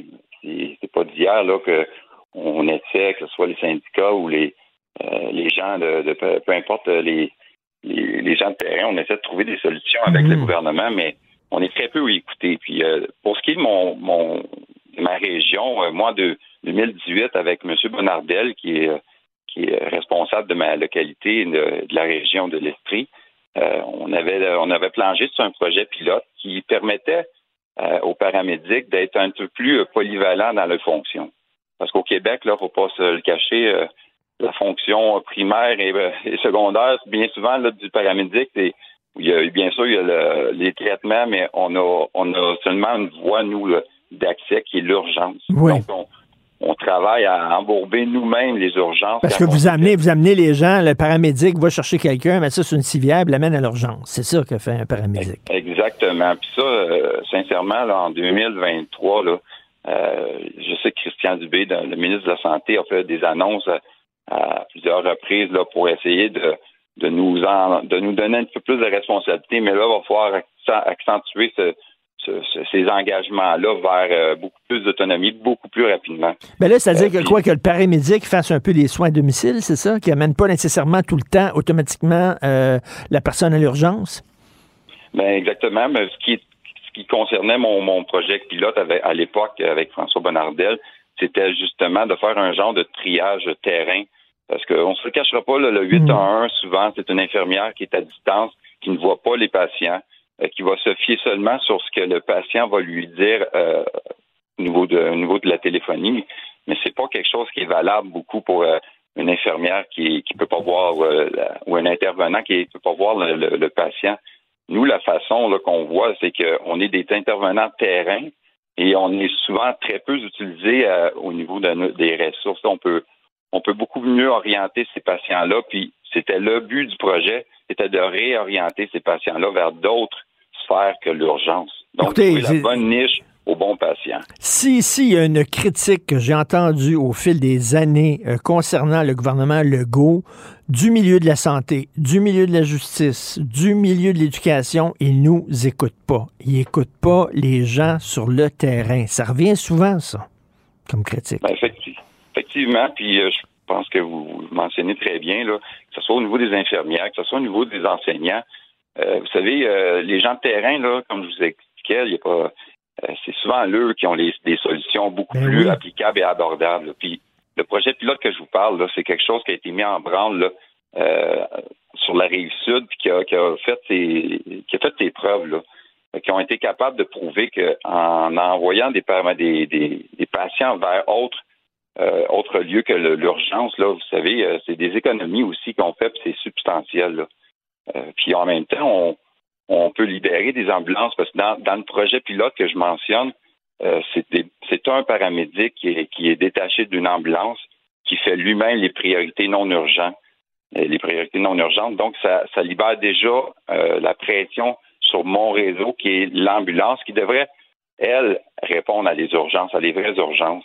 Présentement, c'est pas comme ça que ça marche au Québec. Là. Et on je... répond à tout, à tout, et à rien euh, qui, qui, est, qui est vraiment qui des, à l'occasion sort de nos, nos cordes. Là qui est l'urgence. Mais là, je, je, je, reviens là-dessus. Là, sur les gens sur le terrain, là, ils savent ce qui se passe, puis ils ont des bonnes idées. Je parlais à M. Paul Brunet, que vous connaissez bien, là, du Conseil pour la protection des malades, puis il disait à Verdun, par exemple, il y a un projet pilote qui a été mis sur pied à Verdun, euh, puis euh, ils font des soins à domicile. Ils vont visiter les gens, les personnes âgées chez elles, puis tout ça. Moi, je savais pas ça. Il y en a plein de petits projets pilotes à gauche et à droite qui sont mis euh, en place. C'est des in initiatives de gens qui travaillent sur le terrain. Comment ça se fait que ça inspire pas le gouvernement. Comment ça, il écoute pas ça? Il regarde pas ce qui se passe, puis il l'applique pas à l'ensemble de la province. Sincèrement, je je peux pas vous dire euh, pourquoi qu'on on n'aboutit jamais à des, des, résultats, parce que dans les faits, là, c'est pas, pas d'hier, là, vous en avez parlé, c'est pas d'hier là, qu'on a de la problématique, euh, que ce soit à l'urgence ou autre. Puis pour notre, notre secteur à nous, là, il y a eu des comités qui ont été faits pendant des années, des années, puis c'est de, de parti politique à parti politique, c'est toujours la redondance où ce qu'ils reprennent un autre comité, qui vont refaire un autre comité, puis c'est pour en, en venir avec un rapport qui va être tabletté. Là, écoutez, là, euh, on est dans un monde où ce que présentement, il y a des gens qui décèdent sur le terrain. Puis là, on n'est pas juste euh, dans le Grand Nord, là, on parle de Granby, qu'on c'est à la grandeur du Québec, là, qu'il y a des gens qui décèdent parce qu'il y a faute d'ambulance, faute de soins. Euh, je pense que là, il faudrait que on, arrête de, de, de, tabletter des rapports, puis on devrait mettre en action des, des, euh, des recommandations qui avaient été faites par bien des médecins, par bien des, des comités. Euh, les preuves sont là pour ce qui est des, des projets pilotes. Là. Ben oui, vous avez vu ça, là, ce qui s'est passé. C'est quoi? C'est à Sherbrooke, ça? L'hôpital Fleurimont à Sherbrooke. Il y a un homme qui est atteint de leucémie. Il filait vraiment pas. Ça faisait cinq ans qu'il attendait. Il n'y avait pas de civière. Euh, donc, il, il, a dû, il a dû se coucher à terre en pleine urgence de l'hôpital, couché à terre. regarde, tu tabarnouche, là. Avec tout l'argent qu'on envoie chaque année au système de santé au Québec, on a un système de santé totalement déficient. Ça n'a pas de sens. C'est clair. Puis, M. Martineau, moi, j'ai. Euh, ça fait 20 ans que je, suis paramédic. Euh, puis, cet hiver, là, pour, pendant le temps des fêtes, euh, c'est une première pour moi, là, mais au triage à Granby, on faisait des, on, souvent on va classifier un patient au niveau clinique et tout ce qui était priorité 4 et 5, on les retournait chez eux. Là. Ça, c'est des, des priorités ah, en grande partie non urgentes. Là. On les retournait chez eux parce qu'on était, euh, le staff est à 50% de staff au niveau de l'urgence. Vous comprendrez qu'on euh, est rendu, euh, c'est pas normal. On n'est pas capable de traiter notre propre, nos propres gens. Et puis en plus, que ce que je, je, constate, c'est qu'on maintenant on traite souvent des, des patients qui c'est déjà trop tard ou comprendrez que la, maladie est très avancée, que ce soit des cancers ou autres. Donc, on est dans le, on n'est même plus dans le préventif. On est dans l'intervention immédiate pour ce qui, ben est, du terrain. Là. il y a des ruptures, il y a des bris de service. Vous dites, à un moment donné, vous avez travaillé pendant une nuit, puis ça a pris 45 minutes avant qu'on puisse répondre à un cas de priorité 1 la plus urgente. Là. Le gars, c'est une urgence, une urgence incroyable, puis ça a pris 45 minutes avant qu'on aille le voir. Ça n'a pas de sens. Oui, bien ça, ça je vous dirais que c'est dans le quotidien pour ce qui est de tout ce qui est ce que vous dites là. Parce que comme je vous expliquais, nous, au mois de décembre, dans la même semaine, j'ai eu deux décès reliés à des fautes d'ambulance sur mon territoire. Là. Puis là, je parle de que je rappelle, je suis à Granby, là. Je suis pas, euh, ben je suis pas très, très là. On n'est pas dans les régions éloignées, là. Fait que ces deux décès-là auraient pu être évitables. Puis présentement, j'ai, j'ai déjà deux enquêtes de deux enquêtes de coroner euh, par rapport à des bris de service qui sont en esprit, là, qui, ont, qui se sont passés, euh, euh, dont un à, à Coandil, mais dû à un bris de service à Grimby. Fait que vous voyez, c'est, c'est pas quelque chose qui s'améliore, c'est, c'est vraiment mhm. alarmant. C'est pas la première fois que moi je, je relance ce dossier-là. Mais ce qui me ce qui me déçoit, je vais être honnête avec vous, c'est les, les engagements électoraux qu'on avait avec certains politiciens, puis du jour au lendemain, une fois qu'ils sont au pouvoir, ben, on s'aperçoit qu'ils ont, ben oui. ils ont des oublis faciles. Oui, tout à fait, tout à fait. Mais ben, continuez de tirer la sonnette d'alarme parce que je l'aurais dit, là, avec tout l'argent qu'on envoie au système de santé, on n'en a pas pour notre argent. Euh, merci beaucoup, M. Jean Papineau. Bonne journée. Merci. Merci, à vous. Martineau, il n'y a pas le temps pour la controverse. Il a jamais coulé l'eau sous les ponts. C'est lui qui la verse. Vous écoutez Martino Cube, Radio. Alors, euh, Karine Gagnon, qui est avec nous, chroniqueuse politique au Journal de Montréal, Journal de Québec, directrice adjointe de l'information au Journal de Québec. Est-ce qu'on peut dire, Karine, que M. Fitzgibbon a eu la peau de Mme Brochu? Ah oui, absolument, Richard, euh, tout à fait. Moi, c'est ce que je crois, c'est ce que plusieurs personnes euh, croient. Là. À mon avis, là, c'est évident que il y avait des divergences de vues, puis malgré ce que le ministre prétendait, c'est-à-dire qu'il y avait, selon lui, pas de, de conflit personnel avec euh, Mme Brochu, ça, ça apparaissait clairement qu'il y en avait là. Euh, des divergences de vues majeures là, sur ce qu'on veut faire euh, avec l'hydroélectricité. Là. Mme Brochu, elle, avait plus tendance à défendre l'indépendance mmh. de l'hydroélectricité, puis le gouvernement, je sais pas si tu te souviens, elle avait dit là euh, en entrevue à la radio que, que Hydro-Québec n'allait pas devenir un magasin de pièces euh, ben euh, pour des industries énergétiques étrangères qui s'installaient au Québec. Donc, je pense que ça, ça avait déplu profondément au gouvernement. Là, puis M. Fitzgibbon venait alors d'être nommé ministre du super ministère d'économie de l'énergie. il était président de ça. Donc, clairement, le gouvernement voulait garder la main mise là-dessus. J'ai l'impression qu'elle sentait pas non plus qu'elle avait les coups des franches. Pour la vision qu'elle souhaitait implanter. Là. C'est dommage hein, parce que c'est c'est quand même une femme hyper intelligente. c'est c'est une, grande personnalité qu'on a au Québec. Là. D'ailleurs, Richard, si j'étais le Parti libéral, il me semble que je l'approcherais. c'est vrai, c'est vrai. Écoute, la question que tout le monde se pose, parce que là, à part, elle n'a pas terminé son mandat, là, mm. euh, ça faisait trois ans, est-ce que, étant donné que c'est elle qui tire la plug, est-ce qu'elle va quand même partir avec une prime de départ? Elle va-tu ben, partir avec une grosse enveloppe? Ben, écoute, quand les personnes euh, démissionnent, je pense que ça va de soi qu'ils ne devraient pas partir avec une enveloppe. Euh, ben maintenant, je pense, je sais pas quels sont les quelles sont les, les, euh, les dispositions à cet égard-là du côté d'Hydro-Québec, là, mais euh, clairement, euh, tu sais, quand, quand on quitte un emploi, on part pas avec un, un magot, là. Pour moi, ça va de soi, là. Ah, tout à fait. On en a vu, là. On en a vu dans le passé. Mais là, donc, euh, parce que l'idée derrière le super ministère, l'idée de François Legault et Pierre Fitzgibbon, c'est de faire de Hydro-Québec un, outil là, pour attirer les entreprises étrangères, leur donner de l'électricité à bas prix, etc.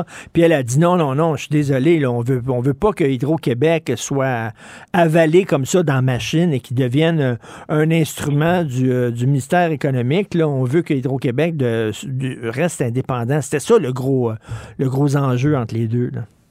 Oui, c'est ça. C'était ça la grosse divergence de vue. Euh, euh, et, elle, bon, c'est une tête forte quand même, donc elle entendait tenir tête au gouvernement. Le gouvernement, en réaction, nomme son ministre Steve Gibbon président d'un comité puis d'un super ministère, ministre d'un super ministère qui qui va englober Hydro-Québec. Donc, ça, clairement, c'était pour un peu lui mettre des bâtons dans les roues puis dire que on voulait euh, garder la mainmise sur sur, euh, sur l'avenir d'Hydro-Québec. Elle n'était pas d'accord. Donc, moi, je voyais pas où ça s'en allait, ça. Là. Je, me disais que c'est impossible qu'elle puisse euh, rester hmm. en poste, euh, étant donné ces divergences de vue-là qui sont. Ben, là, donc, ça veut dire que là, on va nommer un, quelqu'un qui va lui succéder, un homme ou une femme, et j'imagine que cette personne-là devra avoir la bénédiction de Pierre Fitzgibbon parce qu'elle va devoir travailler. Est-ce qu'on va euh, prendre un béni oui-oui qui va dire oui à tout ce que M. Fitzgibbon dit? Ouais, c'est un peu inquiétant, là, parce que c'est ça, elle, elle s'opposait à, la vision du gouvernement, puis entendait amener une, une, voie différente. Maintenant, là, euh, avec un gouvernement majoritaire, euh, est-ce que justement on va euh, on va s'organiser comme tu dis pour avoir un béni oui oui? On peut ben on peut le craindre là. on peut on peut s'inquiéter pour ça parce que tu sais il y a beaucoup de voix qui se sont élevées là quand quand les, le premier ministre Legault là, a parlé d'Hydro-Québec, des grands barrages et tout ça là, pour dire que bon c'était c'était pas nécessairement réaliste, puis qu'on pouvait pas euh, refaire cette époque-là. sais, quand il a relancé le débat sur la construction des, grands barrages, là, il disait qu'il voulait un vrai débat de société, puis euh, qu'il voulait construire des, nouveaux barrages.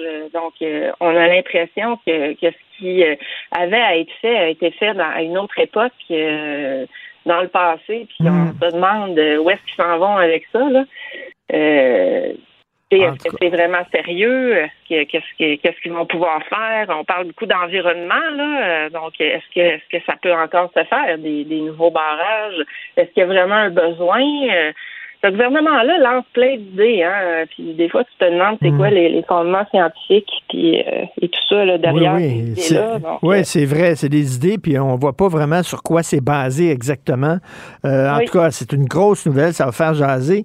tu veux nous parler du docteur Marc Lacroix, qui a déjà été déclaré coupable de deux fautes en déontologie. Docteur Lacroix, il est très connu dans la région de Québec, moins connu dans la région de Montréal. Parle-nous de ce, ce gars-là.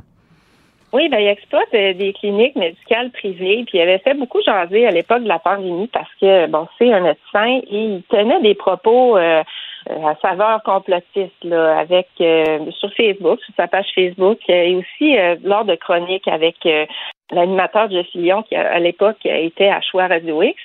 et puis il y avait une plainte qui avait été déposée et le, conseil disciplinaire euh, du Collège des médecins l'a reconnu coupable de deux fautes déontologiques euh, en lien avec toutes ces déclarations. Il y avait entre autres relayé des, euh, des, invitations pour une manifestation qui était organisée par le complotiste Stéphane Blais à Québec. Il disait qu'il était s'affichait contre le port du masque. Il disait qu'il ne croyait pas à l'unité collective. Il ridiculisait la santé publique, le docteur Arruda, puis il mettait vraiment plein de publications. Après ça, il a essayé de se défendre en disant, ben, sur Facebook, là, c'était des opinions personnelles, mais le Collège des médecins ne le voyait pas comme ça parce qu'évidemment, quand tu es médecin, je pense pas que tu peux te dissocier du fait que tu es médecin pour donner des opinions personnelles sur les réseaux sociaux. Là. Je pense que tu demeures un médecin, puis euh, je pense que ça nous rassure aussi là, de savoir qu'il n'y a pas euh, toutes sortes de personnalités Ben oui. à cet égard-là, là, selon ce que tu décides d'être. Euh, mais donc là, il revient devant encore fait face à cinq nouvelles plaintes de son ordre parce que et finalement, il s'enrichissait avec les, euh, les tests de dépistage de COVID-19, vendait ça euh, presque Ben, 200 voyons. dollars.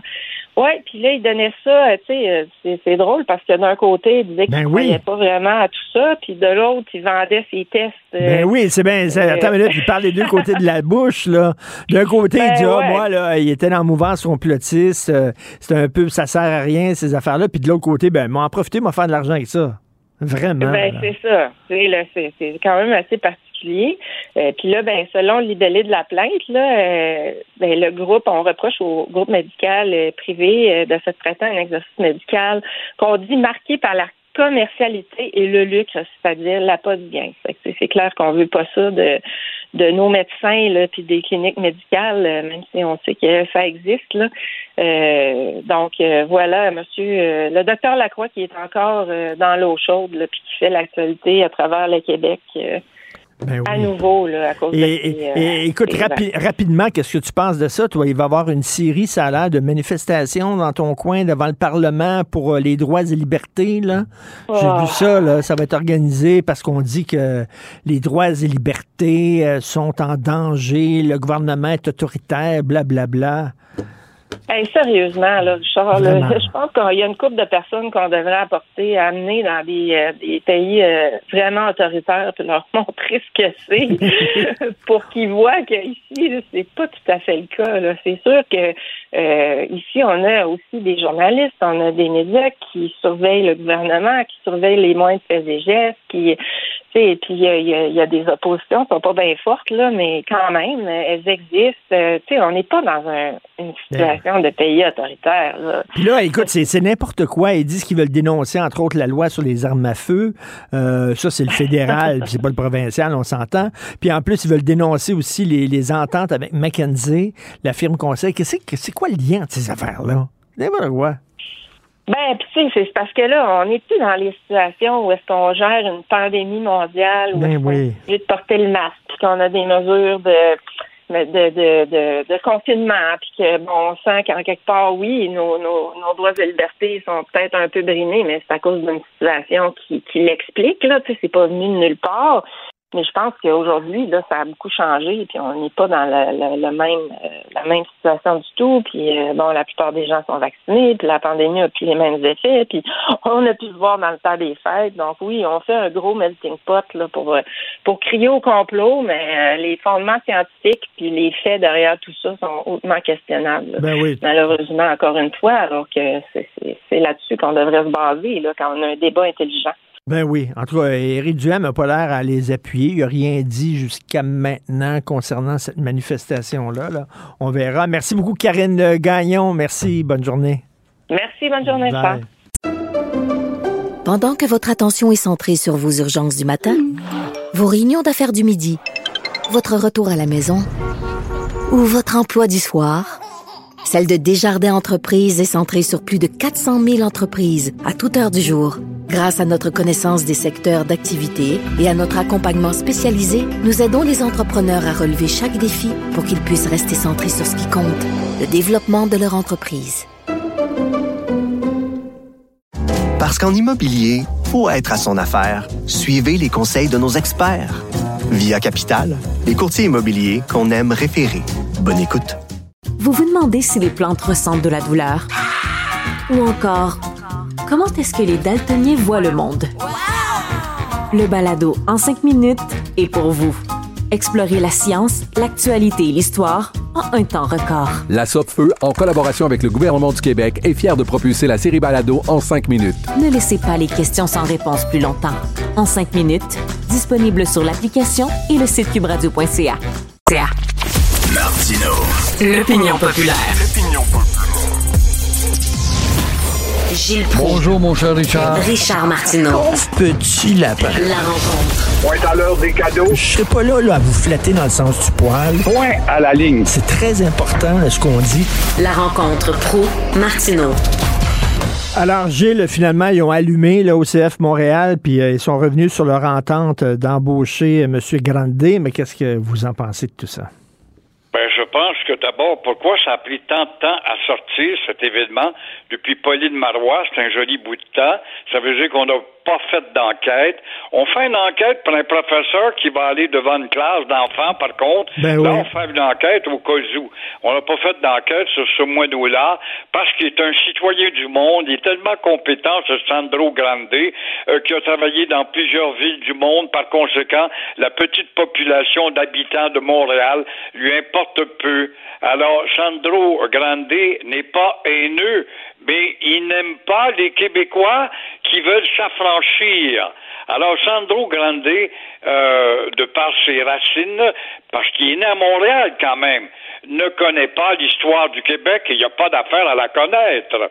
Et en attendant, Sandro Grande, euh, qui euh, nous traite euh, d'inimaginables imbéciles ou stupides d'avoir voté pour Pauline Marois, qui était une femme dangereuse et fanatique sans doute, avait même souhaité, ah, écoute un peu, il avait même souhaité que Richard Bain, cet arriéré mental, sache mieux viser en anglais, bien sûr, dans son communiqué, qu'il répugne maintenant. Il s'excuse, mais le mal est fait. Et là, il vient de sauter. Tant mieux. Ça change quoi? Ça change absolument rien. Le problème, c'est qu'on est indifférent. Je disais tout à l'heure, c'est de savoir qu'on ne sait rien, qu'on devient sage en citant Socrate.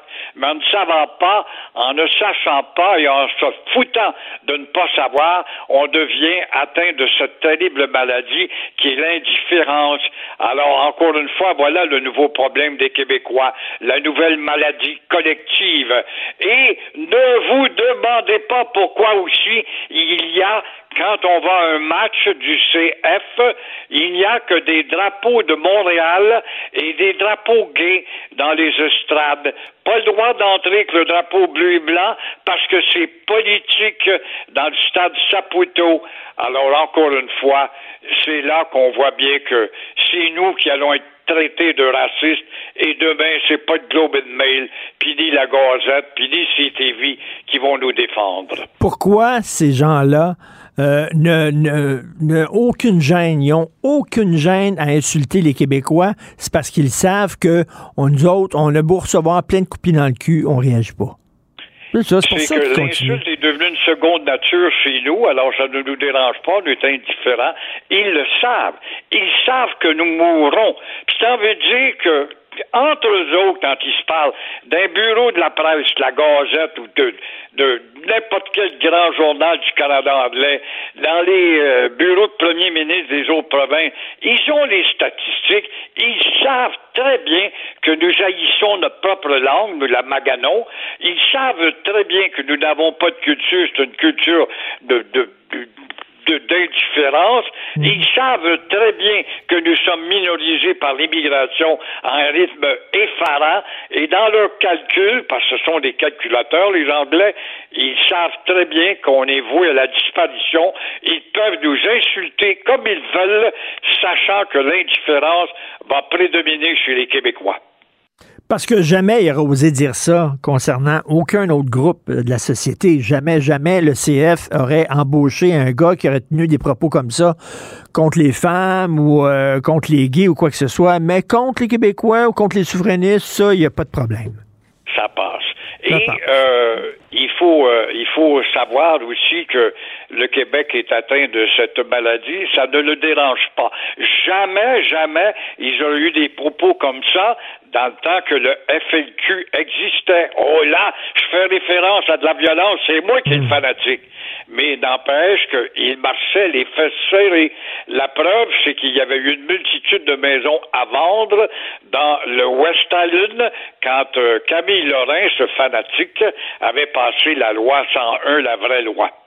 Mais Gilles, il faut s'inspirer des autres groupes. Les autres groupes, là, ils se sont organisés. Puis dès que quelqu'un les critique du bout des lèvres, tout de suite, ils se lèvent, là, puis là, c'est les, c'est les courriels, puis tout ça, là. On devrait, on devrait faire comme eux autres. On devrait faire comme nous autres. On en a, on en a des groupes, le mouvement souverainiste, on a la Société Saint-Jean-Baptiste, mais si elle rouspète, dans les salles de rédaction, on va dire, bah, ça n'existe plus, c'est des vieilles barbes, sont en voie de disparition, on ne passe même pas leur communiquer. Il y a ça aussi. Nos propres adversaires sont chez nous, faut pas l'oublier également. Tout à fait. Euh, qu'est-ce que vous pensez de ça? Je ne sais pas si vous le savez, mais Sophie Brochu euh, tire la plug, démissionne, annonce sa démission d'Hydro-Québec. On sait qu'elle s'entendait pas avec Pierre Fitzgibbon. Pierre Fitzgibbon, il y a eu, on dirait qu'il a eu sa tête. Là. Ben, Fitzgibbon est le premier ministre du Québec. Moi, je sors cette image-là, cette caricature, cette hyperbole depuis déjà un an ou deux. Ça n'a aucune répercussion. Je ne suis qu'un petit démagogue qui travaille avec Richard Martineau le matin. Par conséquent, on n'en parle même pas. Mais euh, on ne se questionne pas à savoir, en grattant, savoir ce qui se passe sur la puissance de ce Fitzgibbon qui empêche justement les lois affranchissantes du Québec que Legault aurait voulu passer, puis qu'il n'en parle plus, puis qu'ils sont devant les tribunaux. Puis on n'en parle pas, mais on n'en parle jamais, parce qu'on sait que si on s'affirme, Fitzgibbon va quitter. Puis si Fitzgibbon quitte, il y a des poids lourds de l'économie qui vont quitter. Alors là, je ferme ma gueule. C'est ça une coalition. Mmh, C'est mmh. à la merci des premiers braillards qui ont le plus de poids. Alors, euh, c'est vrai que vous dites, euh, quand vous dites que c'est Fitzgibbon qui run la, la machine, là, qui dirige la. Euh, indéniablement, ça fait trop longtemps. Euh, Est-ce que Fitzgibbon est pour la multiplication des barrages? Est-ce que Mme Brochu était pour la multiplication des barrages? Mme Brochu voulait avoir de la consultation avant que le premier ministre décide de la planification, l'édification de barrages. Il faut consulter les Amérindiens, bien sûr, les Autochtones. Alors, Fitzgibbon a a décidé de dire son mot là-dedans. C'est son poids qui compte avant Alors, on en a une preuve. C'est lui, le premier Ben ministre, c'est rien d'autre. Comme dans le temps de Bourassa, à une époque, au lendemain de la crise amérindienne, c'est Claude Ryan qui était le premier ministre. Alors là, c'est Fitzgibbon qui est le véritable premier ministre. As-tu entendu le go de se péter? Puis dire, il y a des limites, Fitzgibbon, tu fais Ben non. partie d'une équipe, tu dois être solidaire parce que tu as accepté mon programme. Quand je t'ai invité à rentrer dans la coalition, jamais, Ben jamais. Et qui va commenter ça? Personne. Exactement, exactement. Vous avez tout à fait raison. Merci, Gilles. Vous êtes en feu. On se reparle demain. Bonne journée. À demain. C'est tout le temps qu'il me reste. C'est Benoît qui prend la relève. Merci beaucoup à toute l'équipe qui travaille avec moi. C'est un privilège de vous côtoyer tous les jours. Euh, Charlotte Duquette à la recherche, Florence Lamoureux, Cybelle Olivier à la réalisation, à la régie, Jean-François Roy et Tristan Brunet Dupont dont le haut de la tête frotte le plafond un peu. Euh, on se reparle demain 8h30. Merci, bye. Cube Radio.